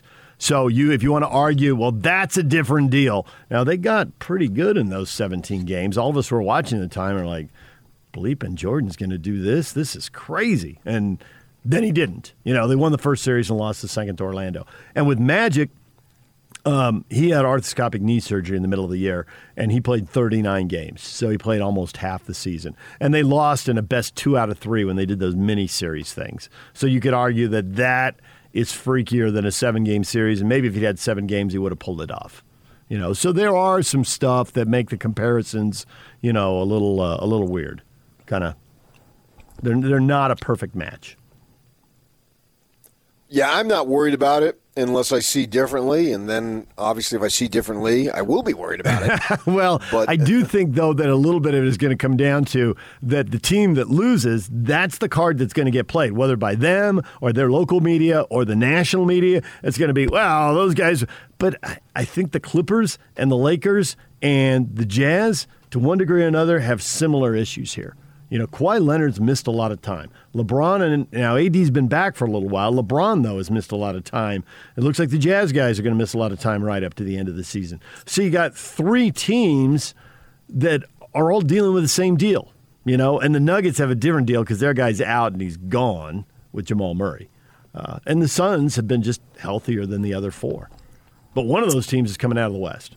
Yeah, but I don't think missing 15 games is that big of a deal. And it's in my mind, certainly different. You're going to miss a few games anyway. Yeah, it's just that it's right at the end, and they've been all in a row. And I think you can argue that what with Conley, he's been in and out and missed back-to-backs, you know, precautionary and all that so often that might be easier. I think the more the question is, Donovan's thinking, well, should I just give it to Bogey and get out of the way because he's got it going? And Bogey's thinking, no, I got to defer to Donovan, so now he's not as aggressive as he was. No. That's more the kind of thing that I think could hang a team up a little bit. It could, but the way these guys play, it's not that one dude. It's not Damian Lillard to where I'm carrying you almost game after game. And if we're going to win, it's going to be because I've carried everybody. And Mitchell can do that a little bit when it gets tight, but that's right at the end. So you've got the whole free flow of the game going forward for everyone to be in the mix, and you should be able to beat anybody in the first round if you're the number one seed. That's another good point. Statistics are overwhelming in your favor, so even though it's at the end of the season, they still have played a ton of games together to where they should be able, as long as you got your health. If there's a health issue, it's another story. But if you got your health, they should be able to get in there and do what they do. And if they've got a couple of issues, well, they've got a whole week to iron it out before they get there. And I don't really see it as issues because I think Mitchell's just looking to win at this point, man. And so if Bogdanović is hot and he continues this pace, so be it, man. Who cares who's doing what? As long as you got one more point than the other guy at the end of the game, that's all that matters. So I'm not expecting it to be a big issue. If these guys are healthy, the health is more of an issue rather than the guys being able to play together because they've been doing it for a while, and they got a bunch of veteran guys. I mean, it's one after another, right down the list. They're all veteran guys. Even Niang has been in the league for a while, and he's the last guy off the bench when everyone's right. And so he's a veteran, and he knows his role. So they've delineated everything so well that I could be wrong, obviously. It won't be the last time, but I don't think that it's going to be a big deal, and I think that they've got the first-round series to iron it out. Although I don't think the first-round series is just going to be a walk in the park either. I think the way the Jazz run their offense and the message Quinn has been harping on can help at least minimize the situation I was talking about with guys feeling like they need to defer to each other. This is a team that at times we've seen them overpass, you know. But Quinn is really going to be harping on if the shot is there, take it. Don't overthink it. If it's an open shot, take it. You know, passing, he's been harping on all year.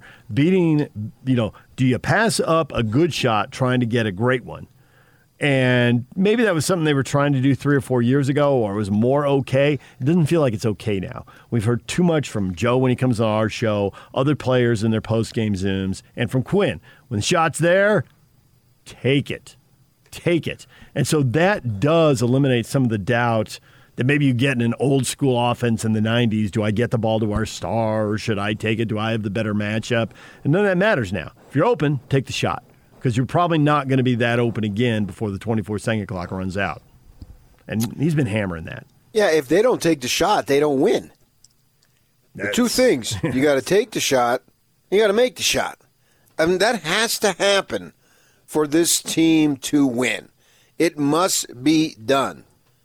And if it's not, if you are not taking the shot, your team isn't going to win. So they've got the formula to win. You don't go through all these games and then get to the postseason and think, oh, what do we do now? And especially with the number one seed, I don't think you do. I think you do what you do, and that's how you got there. So you continue to do it and go about the way we all know how they win games. We've been watching them, and our listeners have been watching them now all season. It's what we do. They play, we watch. It's a very simple, basic formula. They play tonight, we watch. And most of our listeners, they watch, because if they're not watching, they're probably not listening. So it's all that stuff, and it's the same thing here with these players. If you're open and not shooting, well, you're not helping the team.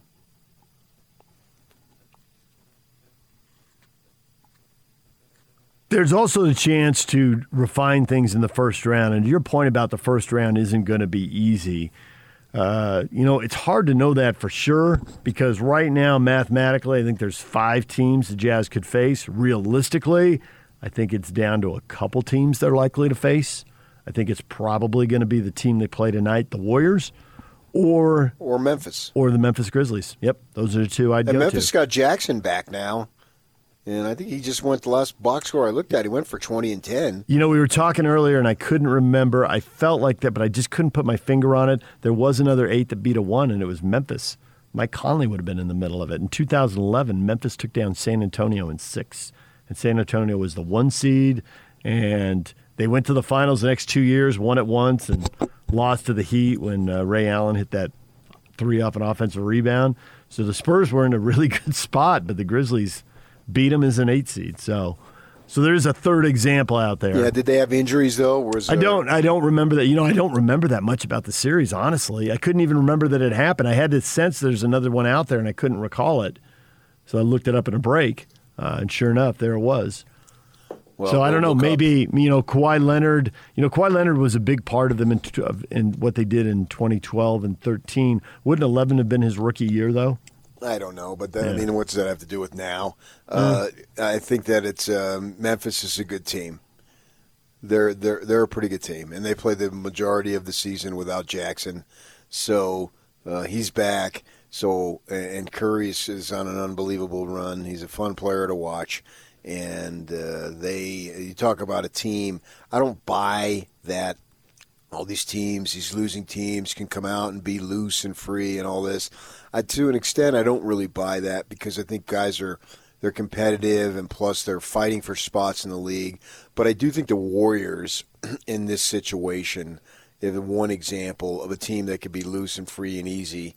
And because the Curry, if Curry went out in the first round, say he plays another 5 years, if he went out in the first round the next 5 years, so what? I mean, it already would be a Hall of Famer who's won multiple titles and MVPs and blah, blah, blah. Changed so he's already accomplished far more than expected. He concerns me for sure. And really anybody who they get. And I guess if it would be the Spurs, because I'm fresh in my mind of the Spurs getting run off the floor last week.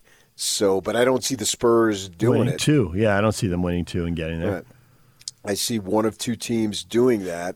And go from there. And the Jazz are going to have to be on their game, which to me, I'm fine with that, man. Heighten the focus right off the bat and make sure you're ready to go immediately rather than taking your time and easing into it. The playoffs aren't regular season games. You don't really ease into anything. You got to be ready to go right from the moment and be fired up and do what you do and have laser focus and all that stuff. And so good. If it means a tougher first-round opponent, so be it. If you're good enough, you'll win. All right, coming up, we're going to talk with Steve Cleveland, our basketball insider. He's going to join us next. Tim Roy, play-by-play voice of the Golden State Warriors at 9:30. But Steve Cleveland coming up next. The transfer, basically we'll talk NBA playoffs and Jazz and all that with him. But the transfer portal keeps Warren, PK. Were you surprised that Pella Larson went to Arizona? We can talk to Steve about that a little bit. Yes, but I hate to say a phrase that I don't like, but yes and no. Ah, why no? Because really, what surprises you? Well, I did think you were talking because the Gonzaga assistant, right, goes to Arizona, and Lloyd, wasn't he? Yeah. And he's the guy who's a link to foreign guys. Mm-hmm. So if somehow they have some link, now maybe he went out and just tried to create it and create a relationship quickly and get him there in a couple of days. But I also, and I don't know the backstory at all, but it wouldn't shock me if there was some link and that helped get him, and he already had something in place, some relationship that helped get him. So I guess from that regard, because you had just been talking up last week that he had the good links internationally. I thought, big time, yeah. And maybe that's it. I don't know. And maybe I wondered if that paid off. Maybe it did, but it looks like if Craig Smith gets this team to the tournament next season, then build a statue and give him a lifetime contract. Because, I mean, they've got just about everybody's left, and Jones supposed to go to Utah State, and everyone's Carlson is retaining, and I'm sure there's other guys that I'm not thinking of right now. No, but I think it's five guys, including the two leading scorers. The guy, until he was hurt, was the starting point guard. The guts of the team is gone. A freshman who looked like he had, you know, major upside, which, of course, is why Arizona would want him, because I think he has major upside. And there's somebody else I'm forgetting right now. I shouldn't be doing Martinez, that. Martinez you're talking about? Yes, Ian Martinez. There's another freshman with upside, right? Yeah. Martinez and Larson, two young guys who have upside.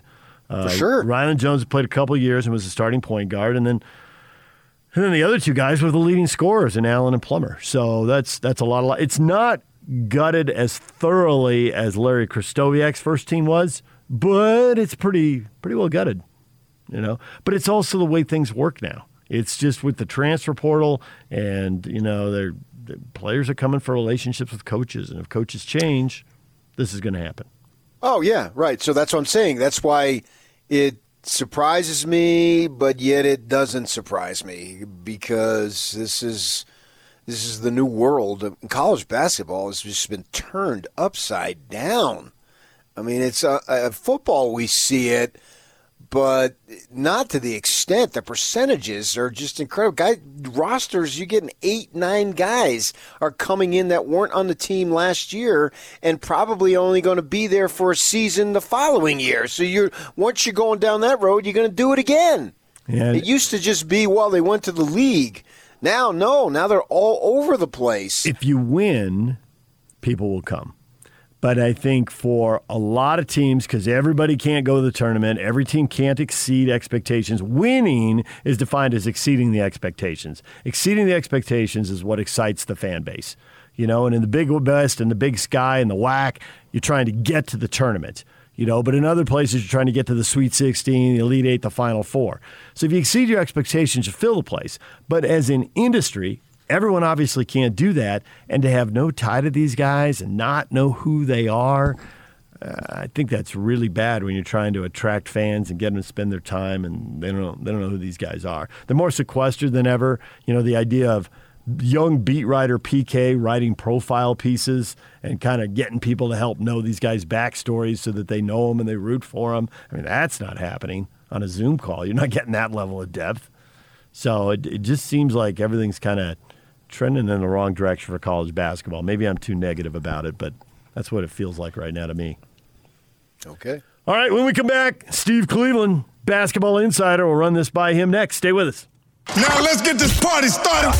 This is Hans Olsen and Scotty G on the Zone Sports Network. The great Craig Bullerjack. The big question is, how do you reintroduce Conley, who I think has been through this before, but Donovan hasn't. Donovan's never missed this much time, so hopefully he and Quinn have had conversations about being brought back in and try not to overdo it and just fit back in and do his thing. So that's probably the next challenge ahead for the Jazz, is that you think, okay, great, you've had a lot of depth. Get out on the floor. Trent Forrest has wowed the crowd a bit. You know, Clarkson, Bogey. You got to give credit to Joe, just kind of running the show at the point. And now, and as you close in, hopefully we get another update on Donovan and Mike as well, and we'll get a better feel for where they are as they try to maybe play the final two games of the regular season, if not before. We'll see. Hanson Scotting, weekdays from 10 to 2 on 97.5, 1280 The Zone and The Zone Sports Network. DJ PK in the Morning is brought to you by Mark Miller Subaru. Time to welcome in Steve Cleveland, our basketball insider. Steve, good morning. Good morning, guys. Steve, right away, Jazz Nation, they hate to do this. Makes them feel dirty. Makes them throw up in their mouth a little bit. But they did it. They rooted for your Lakers to beat the Suns, and your Lakers came through. And now the Jazz have a 2-game lead. I assume you are now 100% confident that the Jazz will be the 1 seed in the playoffs, thanks to the purple and gold. Hey, listen, man, I celebrate the Jazz from my heart as well, and I'm amazing 50 games, and obviously, I don't know, Donovan Mitchell's been out 7-8 games or so, but they've just never missed a step, so congratulations to them. I can't see them not being the number 1 seed, and they just had a terrific year. So when you were coaching and it came time for a conference tournament, How much did you worry about, oh, we got to play this team or that team, as opposed to just worrying about yourself? Because we talk to Jazz fans every day, and they're, you know, concerned about, oh, we don't want the Lakers in our bracket. We don't want the Clippers in our bracket. Well, you got to play somebody at some point anyway. So what's the level of concern there? You know, I don't think that you sit there and really give a lot of thought to it, because you're just trying to get your team ready to play the best basketball they can play, no matter who you play. But yeah, I think it wouldn't be honest to say, hey, you know, if back in the day we had a chance to play Wyoming instead of Utah or San Diego State or whatever. I mean, you do think about those things. You think about matchups, but you don't spend a lot of time on it until you find out who your opponent is. And I think that with Utah, they played everybody, two or three times, and they have a pretty good sense and a feel of who they are. I think they're a lot more interested in making sure they're healthy. And I think the playoffs are also times where you tweak some things. Not that you're going to change your offense or do things, but it is a good time to put in new out-of-bounds plays, new quick hitters, new specials, things that they have not even used. That's what you do to prepare and get your guys ready. And down the road, I mean, as you go from one round to the next, you're making changes, you're tweaking little things that might give you an advantage, a bucket after a free, or, after a foul situation, sideline out of bounds play, or whatever it might be. Those are the things as a coaching staff, you're always thinking about what we can do to be a little more effective. The Jazz are so unselfish and move the ball better than anybody in the league that they've got a group of guys that have such high IQs on the floor offensively that they seldom take bad shots. And unless it's the shot clock runs down and that no one was open and they have to take a late one. And I think that's one of the really special things about this team is the chemistry and the unselfishness, the movement of the ball, one more pass, another pass. And it's what's really, really made this a special year because of what those things. And it's not to say that they're not defending, because they're doing that as well, but I've really been impressed with what's happened since Mitchell has been out. I mean, everybody has stepped up, and no more than Bogdanović, who the last three or four games has just been unbelievably shooting the ball in a way that I've never seen him shoot it for. And so I think everything's rolling. It'll be, there'll probably be a little bit of an adjustment when Donovan Mitchell comes back. It won't take long, and they'll just plug him in. He's another guy, and obviously a guy that averages 26 points per game. But this team has been really resilient with Mitchell being out. So I think that when he comes back, when Conley comes back, everyone kind of slides back into their roles, and I don't have a lot of worries about that. I think the one thing, and Joe and Mike have both talked about this, when they're on the floor together, Conley may go to the corner and be decoy guy a little more and let Joe initiate some pick and rolls, keeping him involved. So I think some of that could happen. But I look at the Lakers, and it's got to be risky as a coach to change guys' roles at this point in the season, but I'm wondering if what they're seeing, does Caruso just have to have a bigger role? And how are they going to sort out which big guys play when and which big guys do they want to play together? It doesn't look that clear to me. And maybe it's because I watch more of the Jazz than I watch the Lakers, so it may just be my perspective. But it seems to me like there's some tempting stuff for the Lakers to do, and yet it may be too late. It may not be a good idea. What do you think? I think, and part of me says it's too late. But that being said, then there's a fan in me that says that they've played such ugly basketball for a while here, and even with getting AD back, and everything's just been so static. And I think that they do certainly, and I think they have an idea what the combinations are going to be. I mean, getting LeBron on the floor healthy. And AD, after a big night last night, getting some confidence back, it's still going to be a team people don't want to play. But I think they are fair. I mean, you've got Schroeder, who's still out for another 10 days, I don't know, 7, 8, 10 days with protocol issues, and there's your point guard. It's not like Caruso can't do it, because last year in the playoffs, Caruso had some really, really special moments. I mean, he played a huge role in that team. I think he's about 6'5". He's strong. He's got a pretty high IQ. He doesn't try to do too much. He knows where the ball needs to get. So I think having Caruso and getting him minutes is probably a good thing. Schroeder will be back. It gives them a little bit more depth. I think the positive for the Lakers is that there's probably going to be a feeling after last night's game, and maybe even their play in the last day or two or three, that we can do this. Now, at the end of the day, they still have to do it. And the thing that scares me about the Lakers is I believe that they can. I think Vogel's a good defensive coach. I think they can get back to guarding, and once they get LeBron on the floor, they're going to be much better defensively because he is going to be, even though he's been hurt, he's going to be rested, and he'll have the energy to defend and when he needs to. But I just think it's a team that there's still a lot of question marks about. But that being said, if I'm the Jazz or the Suns, and one of those two teams is going to end up playing them, you'd rather start with maybe someone else because. This I do know. I mean, LeBron, if he's healthy and he can play, he is a leader on that floor. And he has the capability of taking games over, and AD gets his – I thought Anthony Davis really, really struggled for a long time. And I saw the highlights of last night's game, and obviously he kind of went off. But if the two of them are clicking, I'm not a big fan about AD playing a lot on the perimeter. I just think the Lakers are better. Like, having Gasol in the game, I know he's got his deficiencies. I actually like him in the game because he stretches teams defensively, can put AD down, and you can have AD pop out or play inside. I just think sometimes he tends to settle for jumpers. And mind you, they were going in last night, but he settles for jumpers sometimes when he could be in banging and getting some fouls and getting to the free throw line. So I like a combination. I mean, Gasol did not really play well at all during most of the season, but when he played against the Clippers, he gives you something. If he's knocking the three ball down, that spacing that the Lakers don't have great spacing. They kind of stand and don't move without the ball. With Gasol, he can pick and pop, and I just like AD having some minutes down low. I just think they're better. They're better when he can get down there and get fouls and get free throws, and then step out and hit the three ball and step out and hit that mid-range jumper, which he loves at the elbow. So you referenced Bogdanovic's tear, and obviously with the 48 points really exemplified it, but he's been doing it now for a number of games. He's really filled the void with Mitchell being out, and he talked about earlier in the season he wasn't hitting his shots, so he put the ball on the floor, went to the basket. Now he's got both aspects working.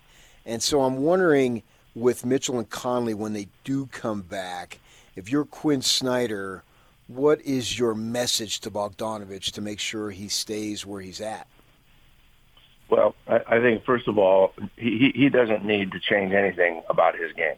And they would, I mean, sometimes people, and I've been guilty of this, sometimes you tend to overcoach. You get in situations, it's postseason, it's a big weekend, and, you know, I mean, you can do that. And all of a sudden, the things that have been really working for you, because you add bodies to the team and you have a different lineup, you do things a little bit differently. I just don't think they do anything differently. And Bogdanović and Mitchell is another creator. He's a guy that can find guys. Bogdanović, you mentioned it. I mean, he has the ability to put the thing on the ball. He's playing with so much confidence. I don't think they have to rely on Donovan Mitchell like they may have thought they had to. I don't think it has to be the mindset. He'll come back. It'll take him a little bit of time to get his legs under him and get back. But I don't think they change anything about what they're doing. I mean, Bogdanović is playing with so much confidence. Niang, is it? How does he spell his name? Is it Niang? Yeah, George Niang. Yeah, there's an S on the end of George that's silent. Yeah, he has. I mean, he's another guy that has really stepped up in Donovan Mitchell's absence. So the team has actually, I think, it may seem silly, but they've actually gotten better through the attrition of losing Conley at times and Donovan Mitchell. What it's done is instilled confidence and let guys know that hey, you know what, we certainly want those guys healthy and playing, but we can do this with or without them. I mean, that's kind of the mindset that a Joe Ingles has. I mean, you watch him play. You know, and I love him, actually, at the top of the key with the ball because he's got size. He's just got a bright mind. He sees the floor. And I know that role it might be for Conley. You know, you mentioned Conley maybe going down in the corners. But even when Donovan Mitchell, I like it when Joe Ingles has the ball in his hands. He makes good decisions. He can see over defenses. And you can't get two or three steps off him because he's just shooting the ball well. So I like those moments when Joe's up top. He makes things happen. Steve Cleveland joining us here on 97.5 and 1280 The Zone. So the team that's getting overlooked as we talk Jazz and Lakers is the Clippers, and they've gone through a rough stretch here, losing, 4 out of 6 or 5 out of 7, whatever it is. Kawhi Leonard out, then back in. Doesn't seem like a spark. Maybe they're struggling to reintegrate him, and it'll be fine. Are we overlooking them? Should we be overlooking them? What do you think? I mean, the fan base may be upset and disappointed with what's happening. I think that they too need to get healthy. I don't know what the word is on Ibaka, but Ibaka's on the floor. Serge Ibaka can do things that this team needs, that they can stretch and open the floor because he has the ability to knock threes down. I just don't know about his whereabouts or if he's even coming back at all. But they have been plagued by some injuries. I've watched them play a couple of times recently. And, I think that Rondo is a good addition for him. I think he brings something to the table that experience and so forth. But you're right. I don't think their bench is great. And Paul's been playing pretty well. But they need a healthy team. And they've kind of suffered with injuries. So I don't think that right now where they're at is where they want to be. But I would never discount that team. I mean, I just think on any given night they're capable of doing things, but they just had a hard time finding an identity. You know, when everything is initiated from the perimeter on the wings and so forth, you know, there's never really been any kind of inside presence established in that game. Rondo has help with decision making. Patrick Beverly is back, but I think Patrick Beverly does bring some really good things to that team in terms of energy and defending and so forth. But he's not a great offensive player, and he doesn't have that mindset of a point guard like Rondo plays. And so I think that they've struggled because of it. And but I still, that's another team I wouldn't want to necessarily play, just because you know what their upside is. And it's just the fact that both Paul, I mean, neither one of the key players have played well together at the same time a lot of times, and a lot of it has to do with injuries. But the Clippers are still capable, and Utah and Phoenix are going to end up playing somebody pretty good at some point in time. And I think probably, Utah's going to win the division, so they're not going to – I don't think that they would play. The Lakers, if they win their first game in that play-in game, let's say that happens, they go in the play-in, they're going to end up playing – they're going to end up being the seventh seed, right? Mm-hmm. Right. Yeah, so they'll play Phoenix, and I don't think they're going to be afraid of Phoenix, and where they just beat them without LeBron. So that's the difficult matchup for Phoenix. But at some point in time, I am hopeful that the Lakers can put it together and be competitive again and get it done. But I won't be surprised, and I won't be that disappointed. I am. I just love that we've got new people and new teams, and the East is the same way. I mean, I like the fact that Philadelphia seems to be playing better, and Brooklyn with, so many guys in and out of the lineup, they're obviously talented. I don't know that there's many people other than that live in Brooklyn are going to be pulling for them. But the top three in the East, Philadelphia, Brooklyn, Milwaukee, are all teams that are better. And, I mean, if Brooklyn gets everybody back, they're obviously going to be amazing. But I like the way Philadelphia has been playing. Even though Simmons isn't shooting the ball from the perimeter, they're going to be a tough out. Defensively, they're much better this year. And I think there's not nearly as much pressure on Milwaukee as there has been in the past. And they haven't handled that well. So I think the East is going to be a little better than people think. And it's going to be an exciting NBA playoffs. So you already referenced Phoenix losing to the Lakers and all, talking about how there's a very good possibility that they could play in the first round.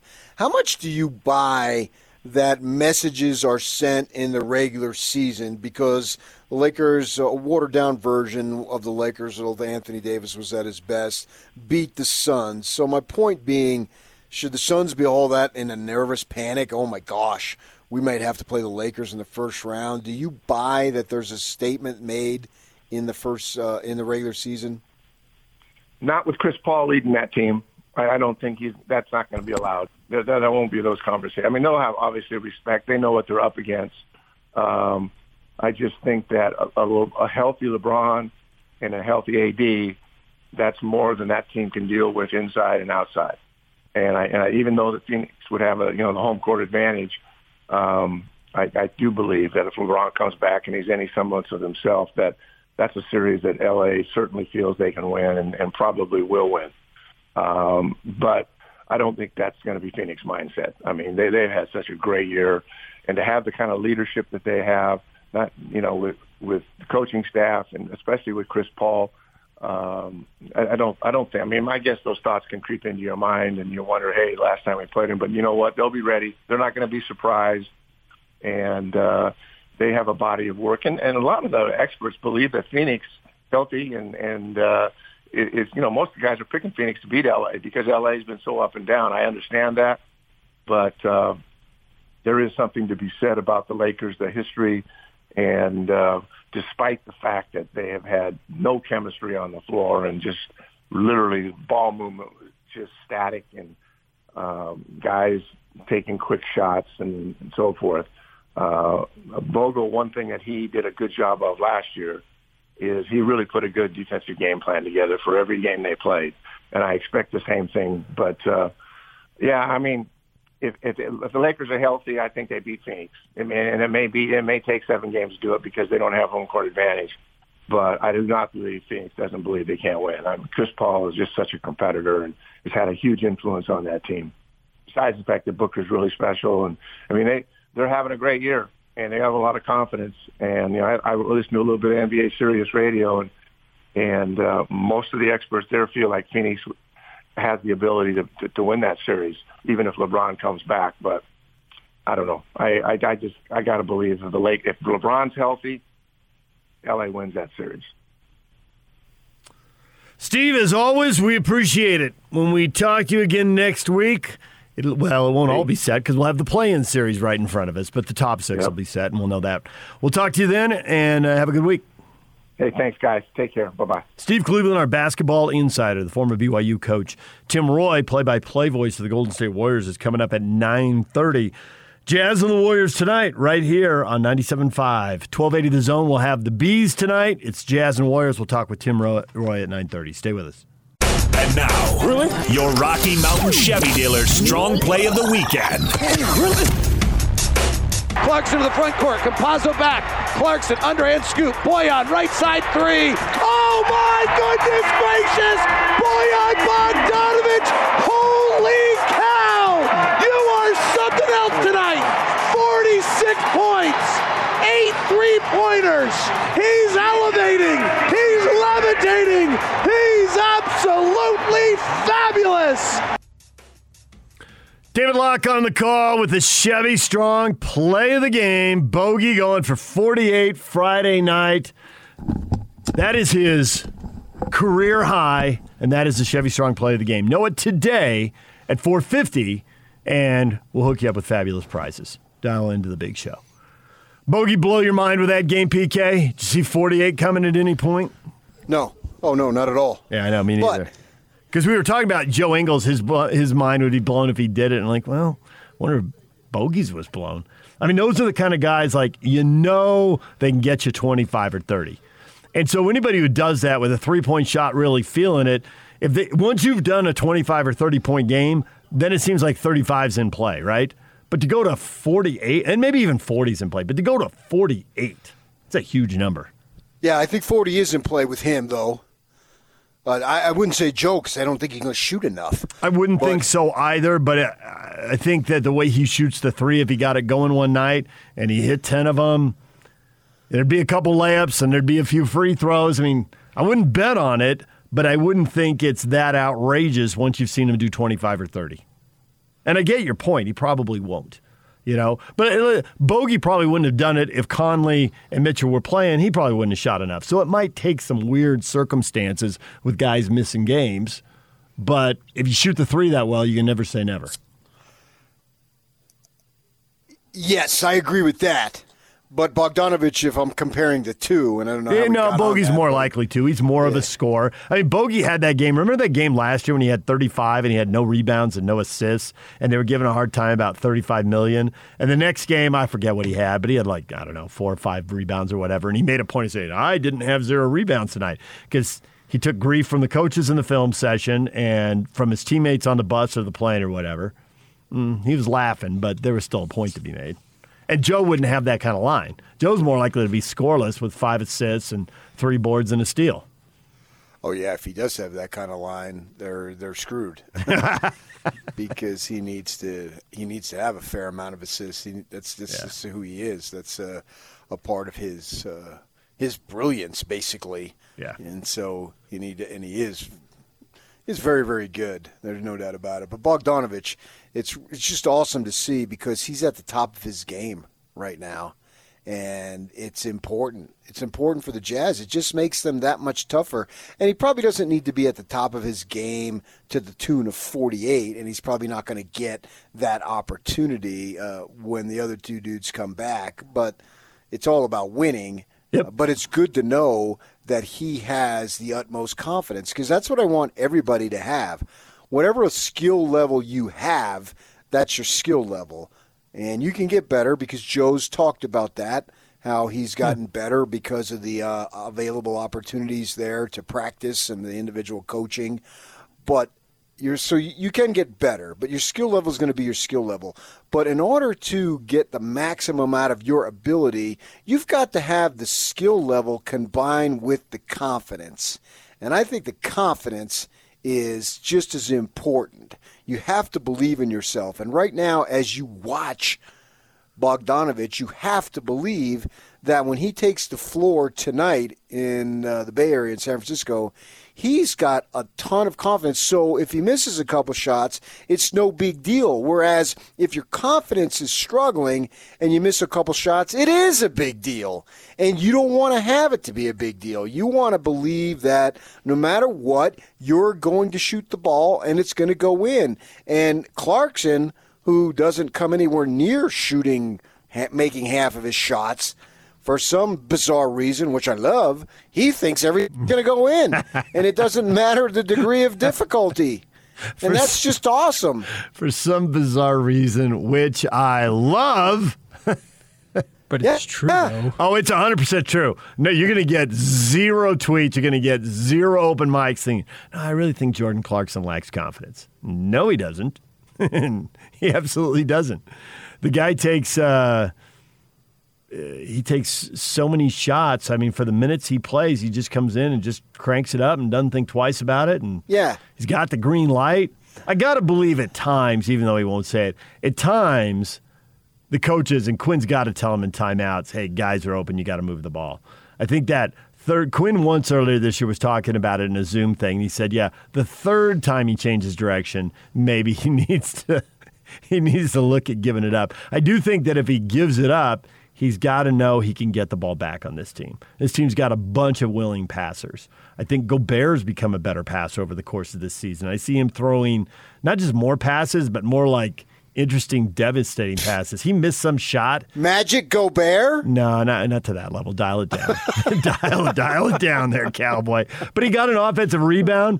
And before, he would have absolutely put it back up, but there were 2 guys around him, and there wasn't much room, and he spun, and he found Niang for a wide-open 3. And three-pointers of offensive rebounds are almost a cliche. So many coaches, drill that, but, hey, it's often there, and it was there, and he made the pass, and there's no way he would have made that pass 2 or 3 years ago, I don't think. I think that's something he's gotten a lot better at. All right. Yes, for sure. Yeah. DJ and PK, more of this coming up. We are closing in on the end of the regular season. Jazz have 4 games left. It ends Sunday in Sacramento. We got a time change on 1 Jazz game. We'll tell you about that coming up, and some of you will even find the reason acceptable. We'll get to that next. DJ and PK, it's 97.5 at 1280 The Zone. I feel great hope for the Jazz. I think once everyone's healthy, we're going to be really, really good. Like before, there are some stumbles, but as my mom would say, their butts are in gear. They're doing well. DJ PK brought to you in part by Zero Res. When they clean the carpets and tile, it's not just clean, it's Zero Res clean. Just $33 per room cleaned. You deserve the best. You deserve Zero Res. Schedule with Zero Res today. Call them at 801-288-9376 or schedule online by searching for Zero Res Carpet Cleaning. There's Jill with the open mic. Butts in gear, PK. That's the key. The butts are in gear. My butt is always in first gear. Ready to grind. Never in 10th gear? Never flying around the velodrome? No, I'm never out of control, man. You don't want me in 10th gear. For many people, they need to be in 10th gear. But 10th gear, really, for me, is just like second gear. I'll have to do the math on that later.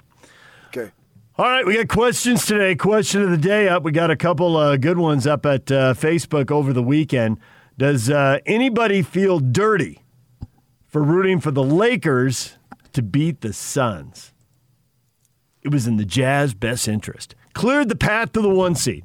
All the Jazz have to do in the final week of the regular season, and we are down finally to the final week of the regular season, all they have to do is win 3 of their last 4, and irregardless of what the Suns do, the Jazz will be the number 1 seed.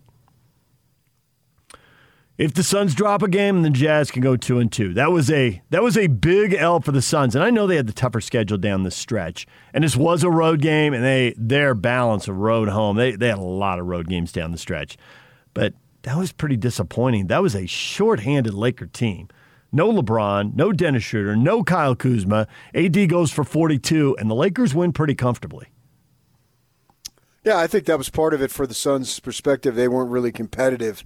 It was a bad game. Ayton was just a total non-factor. They got to find a way to get him more incorporated. What, did he only take 3 shots? And that he's too good of a player to be that minimalized. And I realize Cam Payne, but I would go by Cameron Payne rather than Cam Payne. He had a very good game. And Booker was a little slow there. But from the Suns' perspective, it's better to have Booker slow now. Because I believe in the law of numbers when it comes to proven commodities and shooting. And Booker's had a couple of off games, better now than in a week and a half or so when the playoffs start to have him do that. So I think that that was a surprise. But the Jazz, I think the number 1 seed, I've changed my mind on that. I think it's vital at this point. So go get it. It really can be beneficial for you. So that was big in giving the Jazz a potential stumbling block, because I do think they beat, who do they finish? Oklahoma City and Sacramento. Yep. Was it a Friday and Sunday? Yep. So they should be able to win those. Both those games are on the road. I get that. But they should be able to win those games. Tonight and Wednesday, I'm not so sure about. But I've sort of doubted these guys to an extent with the injuries, and they have really found a form, and that's good to see. So go ahead and take care of business. You know, you win these next 2 games, then I don't think there's any doubt, even if Phoenix were to go undefeated, that you get the home court. And that sets yourself up. Set yourself up nice and gear up and see where these 2 injured guys are, and hopefully the thing comes back on Friday that says ready to go or been upgraded, because now they sent out the injury report, and I get it, and it's big uppercase out, O-U-T, capitalized, and it just screams at you every time you see that. So I'd like at least see questionable. Obviously you want to see probable, but we'll have to see how that plays out for the next week or so, because I wouldn't put it past the Jazz being able to win the first round without either of these guys. Now, I don't want that to happen under any stretch. We'll worry about that next week. But the way they're playing some good ball. Keep it going, because then, you know, if you roll into this last 4 games, and what's the winning streak now? 3 or 4 games? No, the winning streak is now 5. If they win 5? These last 4, okay, they'll have games. A 9-game winning streak for the third time this year, not counting the 11. I was going to say there'd be 3 Niners and an 11. Yeah, if they win out, which is, I don't know if it's certainly possible, whether it's probable or not. It's not remarkable. It's almost expected. To a degree, yeah. It's going to be tough tonight and Wednesday. Yeah, 3 of the 4 are on the road, and the Jazz have been a much better team at home than on the road. Well, they have the best record by like 5 games in the conference at home. Yeah, it's so I expect they're going to lose 1. Okay. And it may be tonight. Maybe so. But this is a weird time of year. You don't know how hard the other teams are going to go. Portland's going to be good. I think both those two, the two games tonight and Wednesday, I think they're going hard. Yes. It was the other two I was getting ready to reference. The thing about Sacramento, even though they have nothing to play for, they're not going to get into the play-in tournament. But they've won 6 out of 8. And one of the two losses is when the Jazz humiliated them. And they bounced back from that with a 4-game win streak. So of all the things you can say about Sacramento, they are not mailing it in. They are not officially eliminated. Mathematically, they could make it, although it's really unlikely. They got to catch 2 teams, so it's pretty unlikely. But in my mind, that game means nothing. Oh, and it could literally mean nothing, because if the Jazz win the first 3, then they've clinched. Or if they win 2 and Phoenix drops 1. Right. In my mind, that game means nothing. You think they're going to have it locked up before Sunday? Right now, I do. Subject to change. Sure. But right now, I do, yes. So in my mind, that game Sunday is a practice game.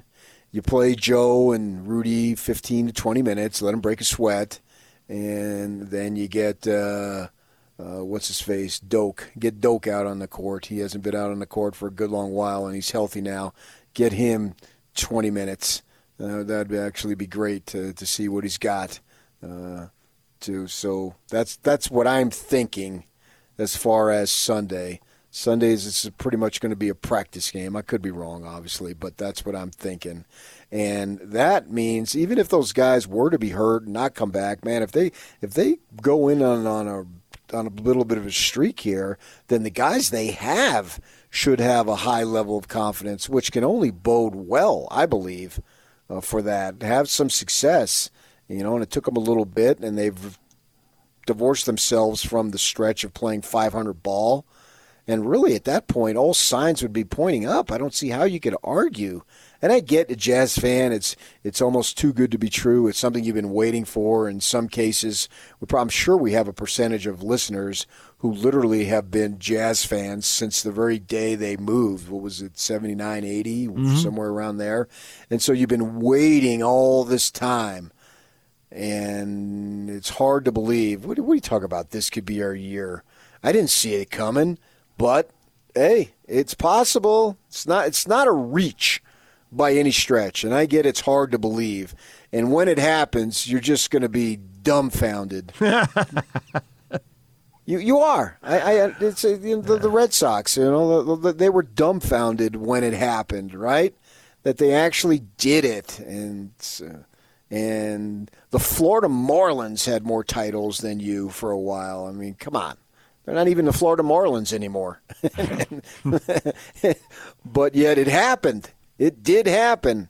So who's to say? And I'm sure you'll feel that way if the Padres or Chargers ever do it. Like I've been a fan my whole life. Literally, you've been a fan of those two ball clubs virtually your whole life. I mean, the Padres came after you were born a little bit, but still, you get the point. A long, long time, and it's almost like it's too good to be true. I understand that completely because I was there. It's always like when the Devils won the Rose Bowl, it's like I hadn't suffered enough. So I don't know that I had appreciated it because they weren't even in the league 10 years, and they got a Rose Bowl, right? And the only one they got. And now you've suffered enough, and they won't give you a second one when you'd really appreciate it. Yeah. I would appreciate it that much more. I think when you're a fan, it's I would have appreciated if the Air Coryell Chargers had won. I was in high school and college for that era, right? And I wanted it. I'll never want a championship at this age the way I wanted one at that age. Too much has happened in life. It's too clear how unimportant that is and how little impact I have it, and I'm just like a distant observer somewhere in the galaxy watching these athletes do what they do. So, yes, I've suffered more, but it would have meant more then. I wonder if that's true. Oh, my gosh. No. You should have met teenage me. But I realize your fandom was more intense. But tell me about it, though, DJ. The Chargers win. Who the hell are you thinking of? Well, now with them in L.A., I would have many mixed feelings, but I would think... Okay, forget the Chargers then. I would think of my dad. Well, yeah, because actually, and to my dad, I mean, he loved football. I don't want to downgrade football, but baseball was his thing. That's what he played in high school. And it's not that he didn't love football, but baseball was his thing. If the Padres were to win the World Series now, 100% I would think of him. So that would mean more than you were a teenager. Because when you're a teenager, you're not thinking about your father passing. No, but I would have celebrated with him. I mean, that's why it would mean more. We had, in retrospect, such an odd relationship. Let's call it father-son. I guess so, probably. Yeah, we had over here. We had all this conflict, and no matter how much conflict there was, if there was a big game, we were in lockstep. I've told you the story about calling him on his birthday. I'm an adult, and mom's passed away, which brought us closer together because we both felt that agony. Yes. And I called him on his birthday. And we talked on the phone. This is when the phone was attached to the wall and you went into another room. So you FaceTimed him? It was in the before times, kids. No, I did not FaceTime him. and I go back in the back room. I talk to him for an hour. My wife said, yeah, it's Dad. I'm on the phone. Yeah, it's his birthday. Fine. Tell him I say hi, right? And so we talked for an hour. She comes out and she asked me, did he get our gift? I don't know. I didn't ask. Did he go over to your cousins? I don't know. Well, did they come over to? I don't know. What did you guys talk about? And 20 minutes on the Padres, 20 on the Chargers, and 20 on the Aztecs. And we hung up the phone so happy. It was perfect for us. Kind of failed everybody else's expectations. But you're right. If the Padres won it now, my mind would go straight to him. And there has been enough suffering and agony. And that doesn't mean more. I'm telling you that. You don't even know it. That will mean more. Probably don't. I can't believe they're going to pull it off even now. And so I got some. Yes, exactly. And the thing is that whereas other years you've told me they were going to be good and I just totally slapped it down, this time I'm on board. They should be good. I'm stunned they're only a couple games under 500. It's also a really long season, so there's no sense getting all worked up. There are flashes of what everybody's talking about. But baseball is also weirder than the NBA.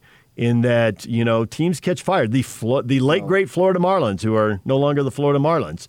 It wasn't that those teams were, 105-win teams, but they played well when it mattered. They had a good month in the right month.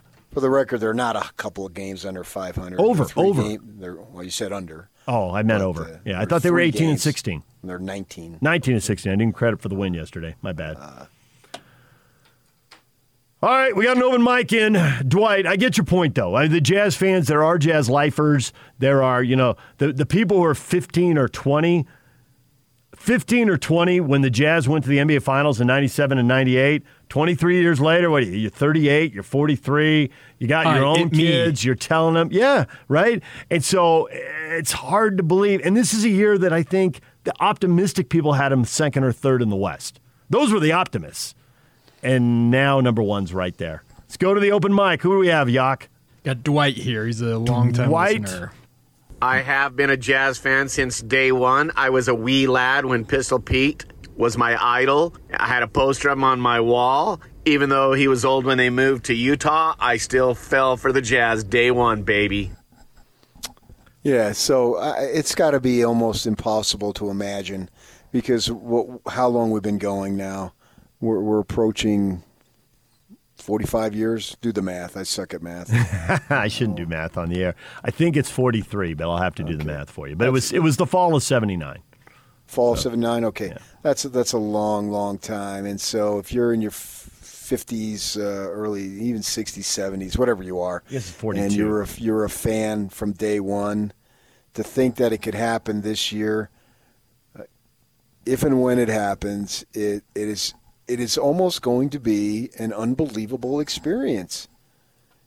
It really would be. And I think that, and I get it for you, your fandom has subsided because anybody who's in the business, it happens. Your fandom subsides. But still, you hearken back to your childhood. Yep. And I think you would be caught up in the moment and you would be giddy. Understandably so. You should be. At that point, if you can't be giddy if a team wins a title, when the heck can you be giddy? And so it would mean something. You'd think of your father and all the countless discussions of players, Yeah, this and that. Mike Ivey can't throw the ball back from the catcher. And how about Santiago? He could throw you out from his knee. That's what I was thinking. Yeah. Dad's like, I love that arm, but could he just stand up? I mean, the arm is amazing, but could he just stand up? Right. And yesterday was Tony Gwynn's 60th birthday, I think, if he had been alive. And Tony Gwynn, I mean, come on. And who doesn't like Tony Gwynn? I mean, Tony Gwynn has like zero enemies. Everybody loved Tony Gwynn for what he stood for, and he stayed with the franchise, and he's literally Mr. Padre, the statue out there, and all interview team on top of everything else. That's what I'm saying. Everything he stood for. Yep. He stood for all that was good. And it's baseball, Ray. And so I would love to be here. I wouldn't mean much to me, but to see my neighbors and just the community at large. On a hot summer night to win the title, people would be spilling out, hugging each other on the streets. Even if Fauci said not to? Absolutely. I think that would go out the window. I mean, a few hardcores would mask up, but I think a lot of people would be, bleep it, they won the title. And there'd be some people who would be like, we're outdoors. Way safer than indoors. Well, we saw that last summer under certain circumstances. Yeah. Large gatherings were just fine, depending on which side of history you're on. So, we haven't talked about to see that going forward, but go ahead. We haven't talked about the golf yesterday and Rory McIlroy winning, but I thought the galleries are getting a little bigger on tour, and maybe it was just the angle. But again, they're outdoors and the wind's blowing a little bit, so that clearly makes it safer. So, and Rory, one more win for the Hall of Fame. That's the number that's been beaten into my head by Bob Casper every time he comes on. 20 wins and you're into the Hall. That was 19 for him. So, well, it's inevitable. It is. See what He'll get another one. Next week's a major PGA, right? Yeah, we got. Yes, because now it's Monday. So yeah, we've got one more tournament and then the PGA Championship. Mm-hmm. Yeah, the end of next week is what. Yeah. So that'll be the start. That'll be the first weekend of the NBA playoffs, right? Good. Yeah. The Jazz will have a game one on the same weekend as the PGA Championship. Good. There's room on my calendar. Okay, well, don't give the Jazz the 1:30 Sunday tip time. You watch the PGA then. They won't. I wouldn't think they get 1:30. I understand what you're saying. Unless they play the Lakers. If the Lakers are 8, then... They won't give it to the Jazz, but they'll definitely give it to the Lakers. And I understand the idea of being cautious because it is literally almost too good to be true, so you don't want to set yourself up. I appreciate that, but you're still in. You're still in, and let's see what happens because I really believe they've got an excellent chance. Take it one series at a time, PK. One series at a time. Well, I mean, I look at everything from start to finish, but I can see this team being in the NBA Finals, and I would not be floored. All right, DJ and PK, coming up next, we're talking with Tim Roy, play-by-play voice of the Golden State Warriors. Knew him a long time ago when he was in Sacramento, and I was in Sacramento, and he could tell us about championships up close and personal because he was with the Warriors when the Warriors were brutal, and he was also with the Warriors when the Warriors were unbeatable. We'll talk with Tim next as the Jazz play the Warriors tonight. Stay with us. DJ PK brought to you in part by Davis Vision. The Davis Vision Spring LASIK sale is going on now. Get rid of those contacts and glasses and save $1,000. Start your road to better vision at Davis Vision. Check them out at davisvisionmd.com or call them today at 801-253-3080. That's Davis Vision. Time to welcome in Tim Roy, play-by-play voice of the Golden State Warriors. Tim, good morning. Hey, David. How you doing? Doing well. Jazz and the Warriors playing tonight, and I'm curious with the Warriors, it seems a little up and down, and maybe a little bit of that is riding Steph Curry's greatness, and he can't be an A++ every night, but where are the Warriors right now, and how good a performance do you expect them to give the Jazz tonight? Well, they're playing well. They've been kind of forced into tightening the rotation because of injuries, and you know they're missing a bunch of bodies here. You know, they haven't had Clay Thompson for 2 years, but they are who they are. They're a 500 team because they don't have the depth they used to have, and because, like you said, you know, if Steph is not having a great night, it's going to be hard for them to beat really good teams. However, you can look at it, you know, glass half full and say, well, they've given away a bunch of games, which they have. But is that, you know, is that part of being a 500 team, or are they a team that is better than their record? You can kind of argue it both ways. But the bottom line is your record is who you are. They're a 500 team, but because they have Draymond Green, because they have Stephen Curry, they're a dangerous team. And so on any particular evening, they can play really, really well and give people problems. But to me, the rebounding issue against Utah and the fact that the Warriors don't have the type of wings they used to have is a real problem. So this season, obviously, gutted with injuries, and even within the season, we know Klay Thompson, but I thought Wiseman is a player, and he's out. We'll see what he comes back. Paschall's out tonight. But my thought for you is which of the younger guys, whether it's Poole or Mulder or whoever it might be, that they've been able to develop and get experience that can actually benefit them next year when they're expected to be a lot better? Yeah, I think I think Poole is a guy that has some potential. The game has to slow down for him a little bit, but he can score, and he's got more of a game than you think he has when you look at him. If you only see him a couple of times a year, he's got a really nice in between game now that he's starting to develop, and I think that's going to serve him well. But again, and that's why I keep saying, guys, that this is important for the Warriors to get to a play-in, to try to get to a playoff series, because that's an experience for Wiggins, it's an experience for Poole, and it's an experience for their younger guys that haven't been in this situation before. And plus, I think you always learn in a playoff series, the guys you can really trust and the guys you can't. And so I think it's a really important stretch for Golden State. So as you look at the playoff race, Jazz fans may or may not be rooting for teams to try and line up the easiest path. The Warriors have 3 titles. And I get that group is gone, but when you're looking like you're kind of online for the 8 seed, give or take a little bit, does anyone get wound up about that stuff? Well,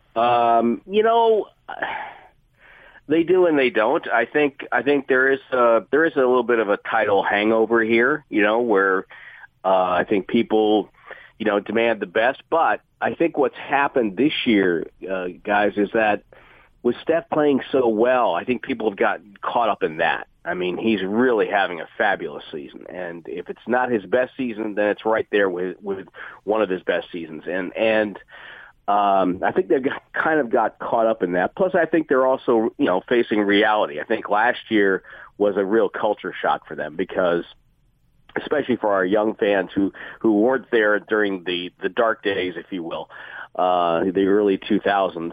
And so I think last year they kind of got the cold water in the face moment, and I think this year they're back to reality. Okay, how can they build to try to maximize the last few years of this nucleus? And so I think they're beyond that. I think they would be excited if they got into a playoff series. And I think, depending on how it, shapes up, if they could get to 8 and stay at 8, then you're playing is either, Damian Lillard, a Bay Area kid, or it's going against the Los Angeles Lakers. I think that would be nice little high drama there. Is Wiseman a keeper for the future?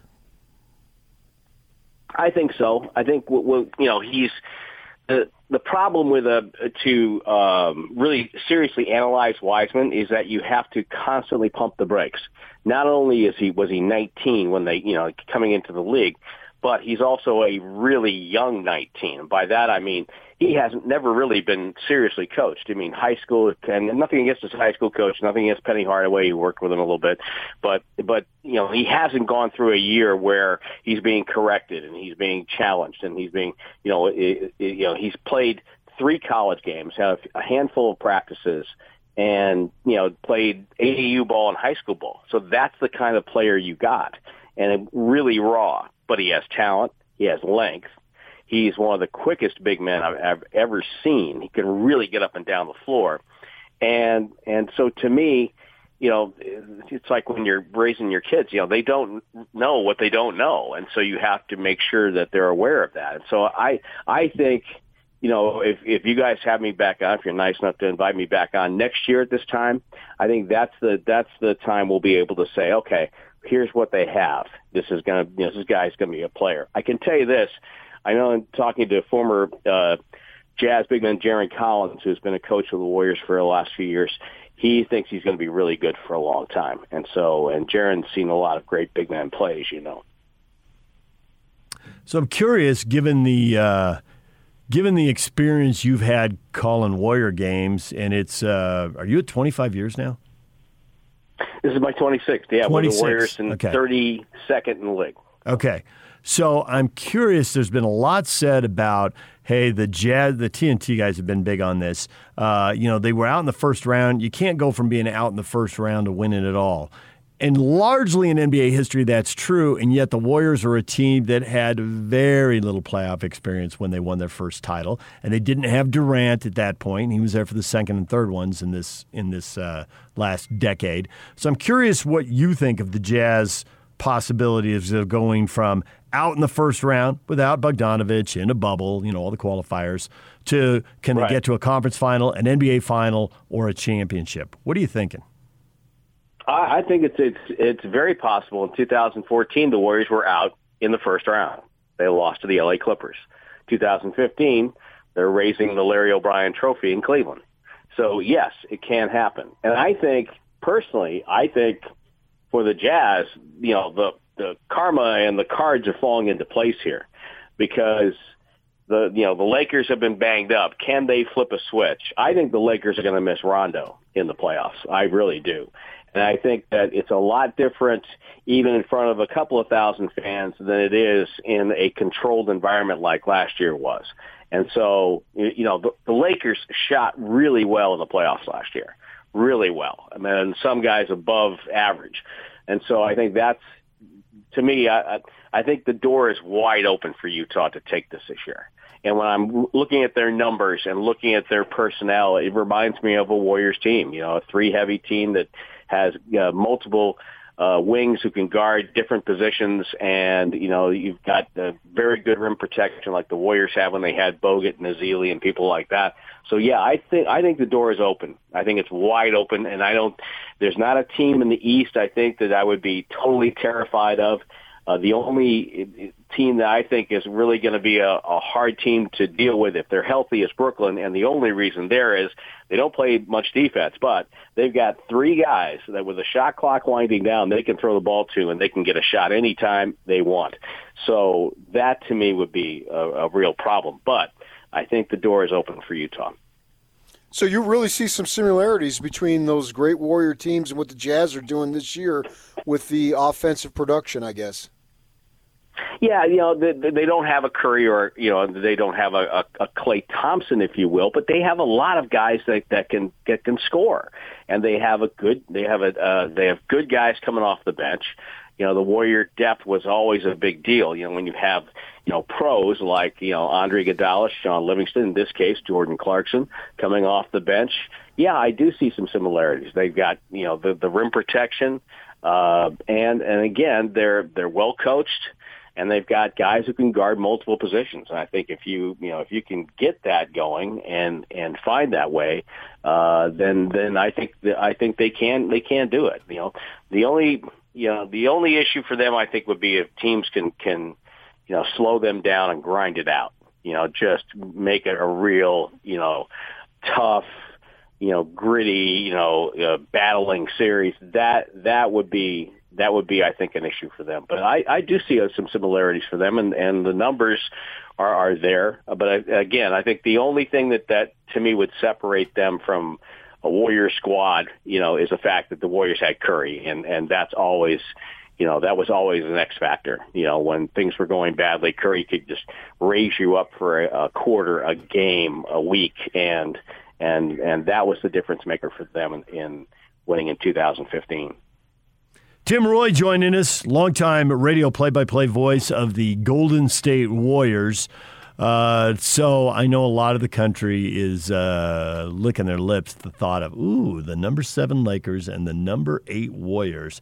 There are plenty of Jazz fans who are worried about facing the Lakers early But is that maybe the best time to catch them before they get any rhythm as they're trying to put all these guys back together? And do you want to see that 7 versus 8 game? Well, from a broadcasting point of view, you go, oh, that's great. It would be great drama.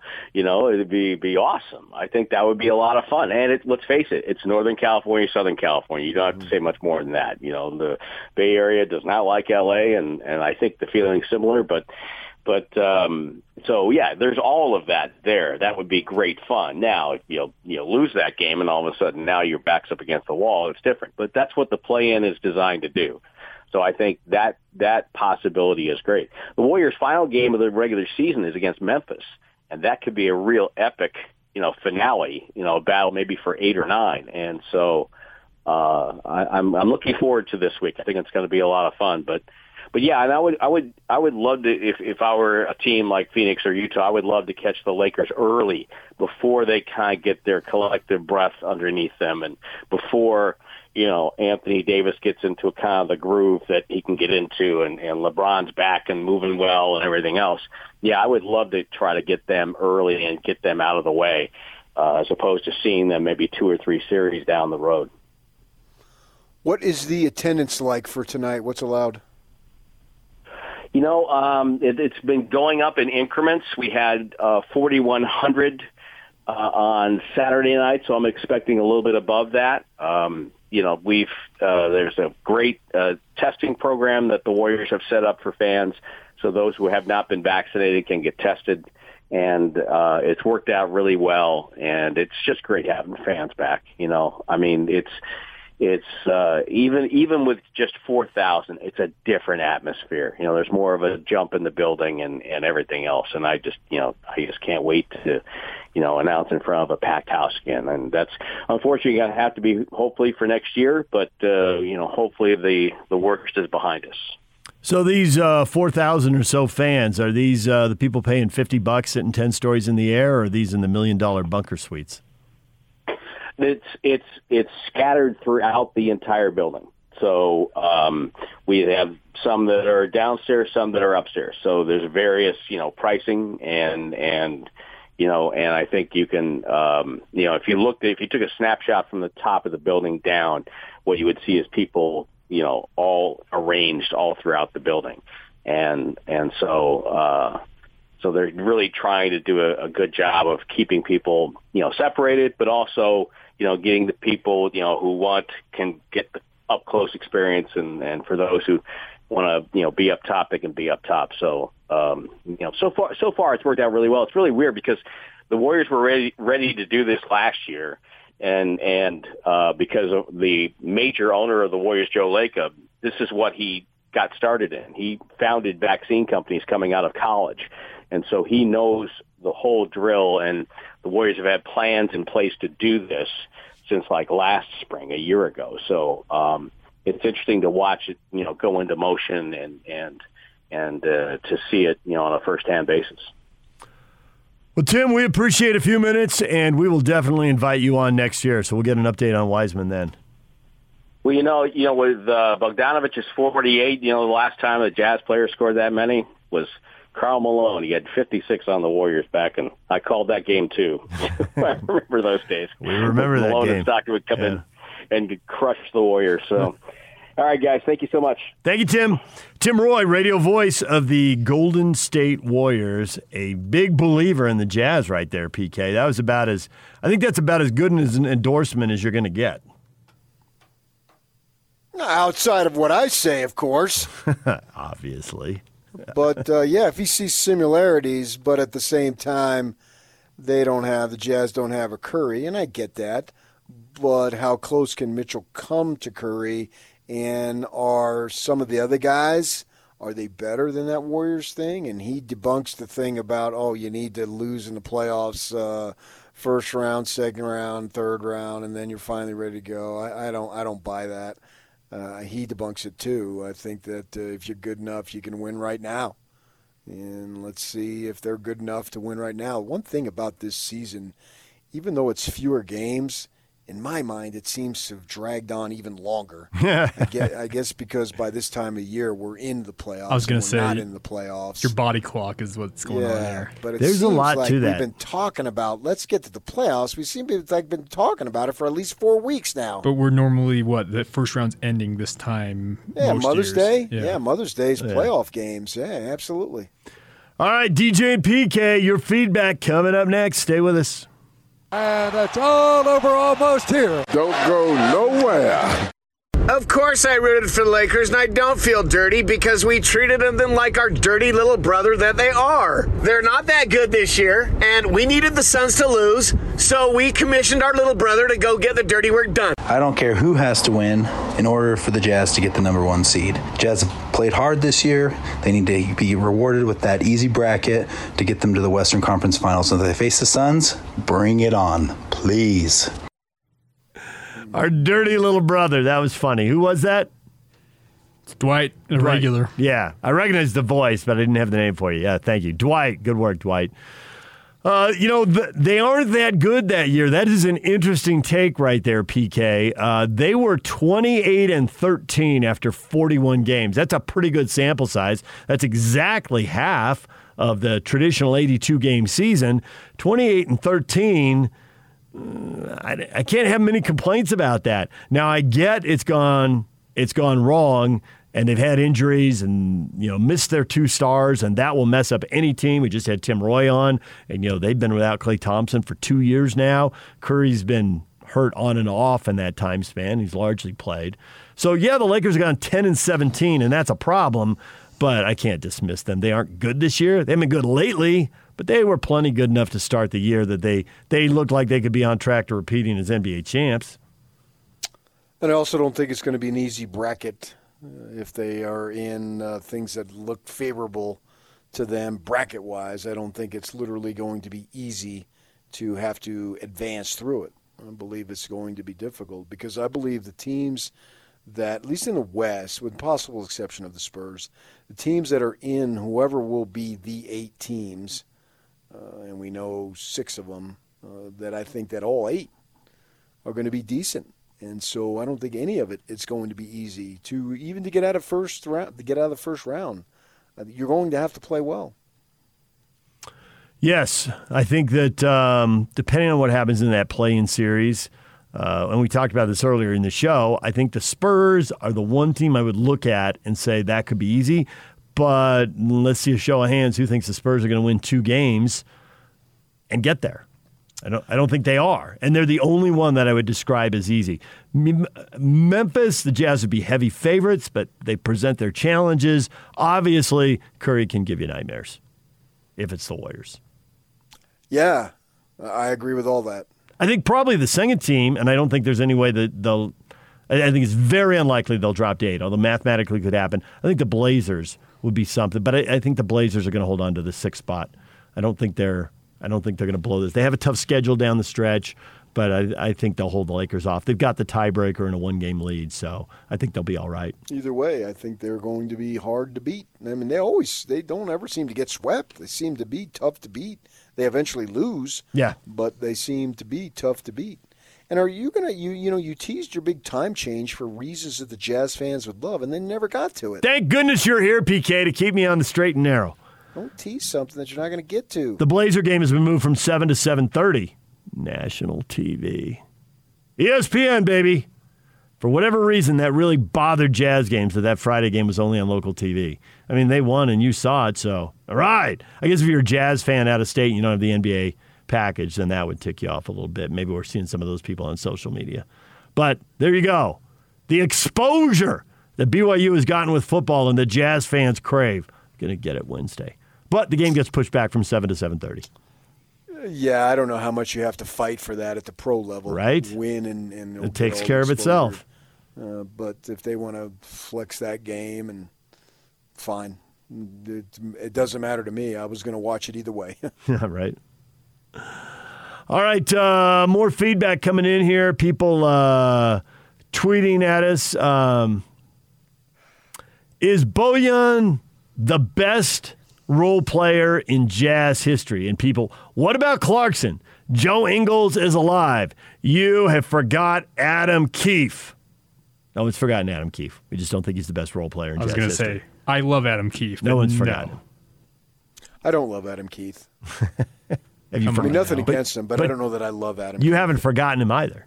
If I would have known him better, I probably would have grown to love him, because I was in the locker room once when some TV person came in and interrupted an interview that Adam was doing with a guy from the Provo Daily Herald, and Adam snapped at that person and said, we're talking here. Yeah, he did. And then when it was over, he looked at me, and I said, wow, that was pretty cool that you did that, because the Provo paper being one of the smaller papers that we have, and a TV person thinking they're all that.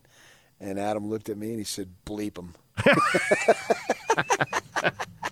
And that's why PK has an affinity for Adam Keefe now. He's a Stanford guy. Yeah, but still, you know. Well, I appreciated that he was in the middle of conversation with a person trying to do a job. And Adam, there was that they had something going on. I was just standing there listening. I wasn't butting in because they had something going on. And I appreciated Adam for doing that. Chester Trailer says, I love it when PK goes out on a limb like he did just there. I think there's no question the Jazz clinched before the Kings game on Sunday, unless they don't. I could be wrong, but I think the Sunday game won't matter. That's my big prediction, but predictions are what they are. I think that the Jazz will, and it's not just them winning three straight. You know, I'm not sure what Phoenix does. Phoenix can drop a game. If I go by what they did last night, I don't like Phoenix's chances. So, yeah, I'm thinking – That's my hope. The Jazz have to go to Sacramento for a practice game. Well, if the Jazz win tonight, and if Phoenix sees that window closing, I wonder if they start resting guys. Who, Phoenix? Mm-hmm. Yeah. That's an interesting and irrelevant comment there, because if you have an opportunity to rest Chris Paul, why not? If you figure we're probably going to be the two, let's just rest Chris, you know. At this point, the path is – and they've got a narrow path to get there, and it gets much narrower if the Jazz win tonight. Well, he'd be the only guy I'd be worried about rested. All right, DJ and PK, we're out of time. Hans and Scotty are coming up next. Stay with us.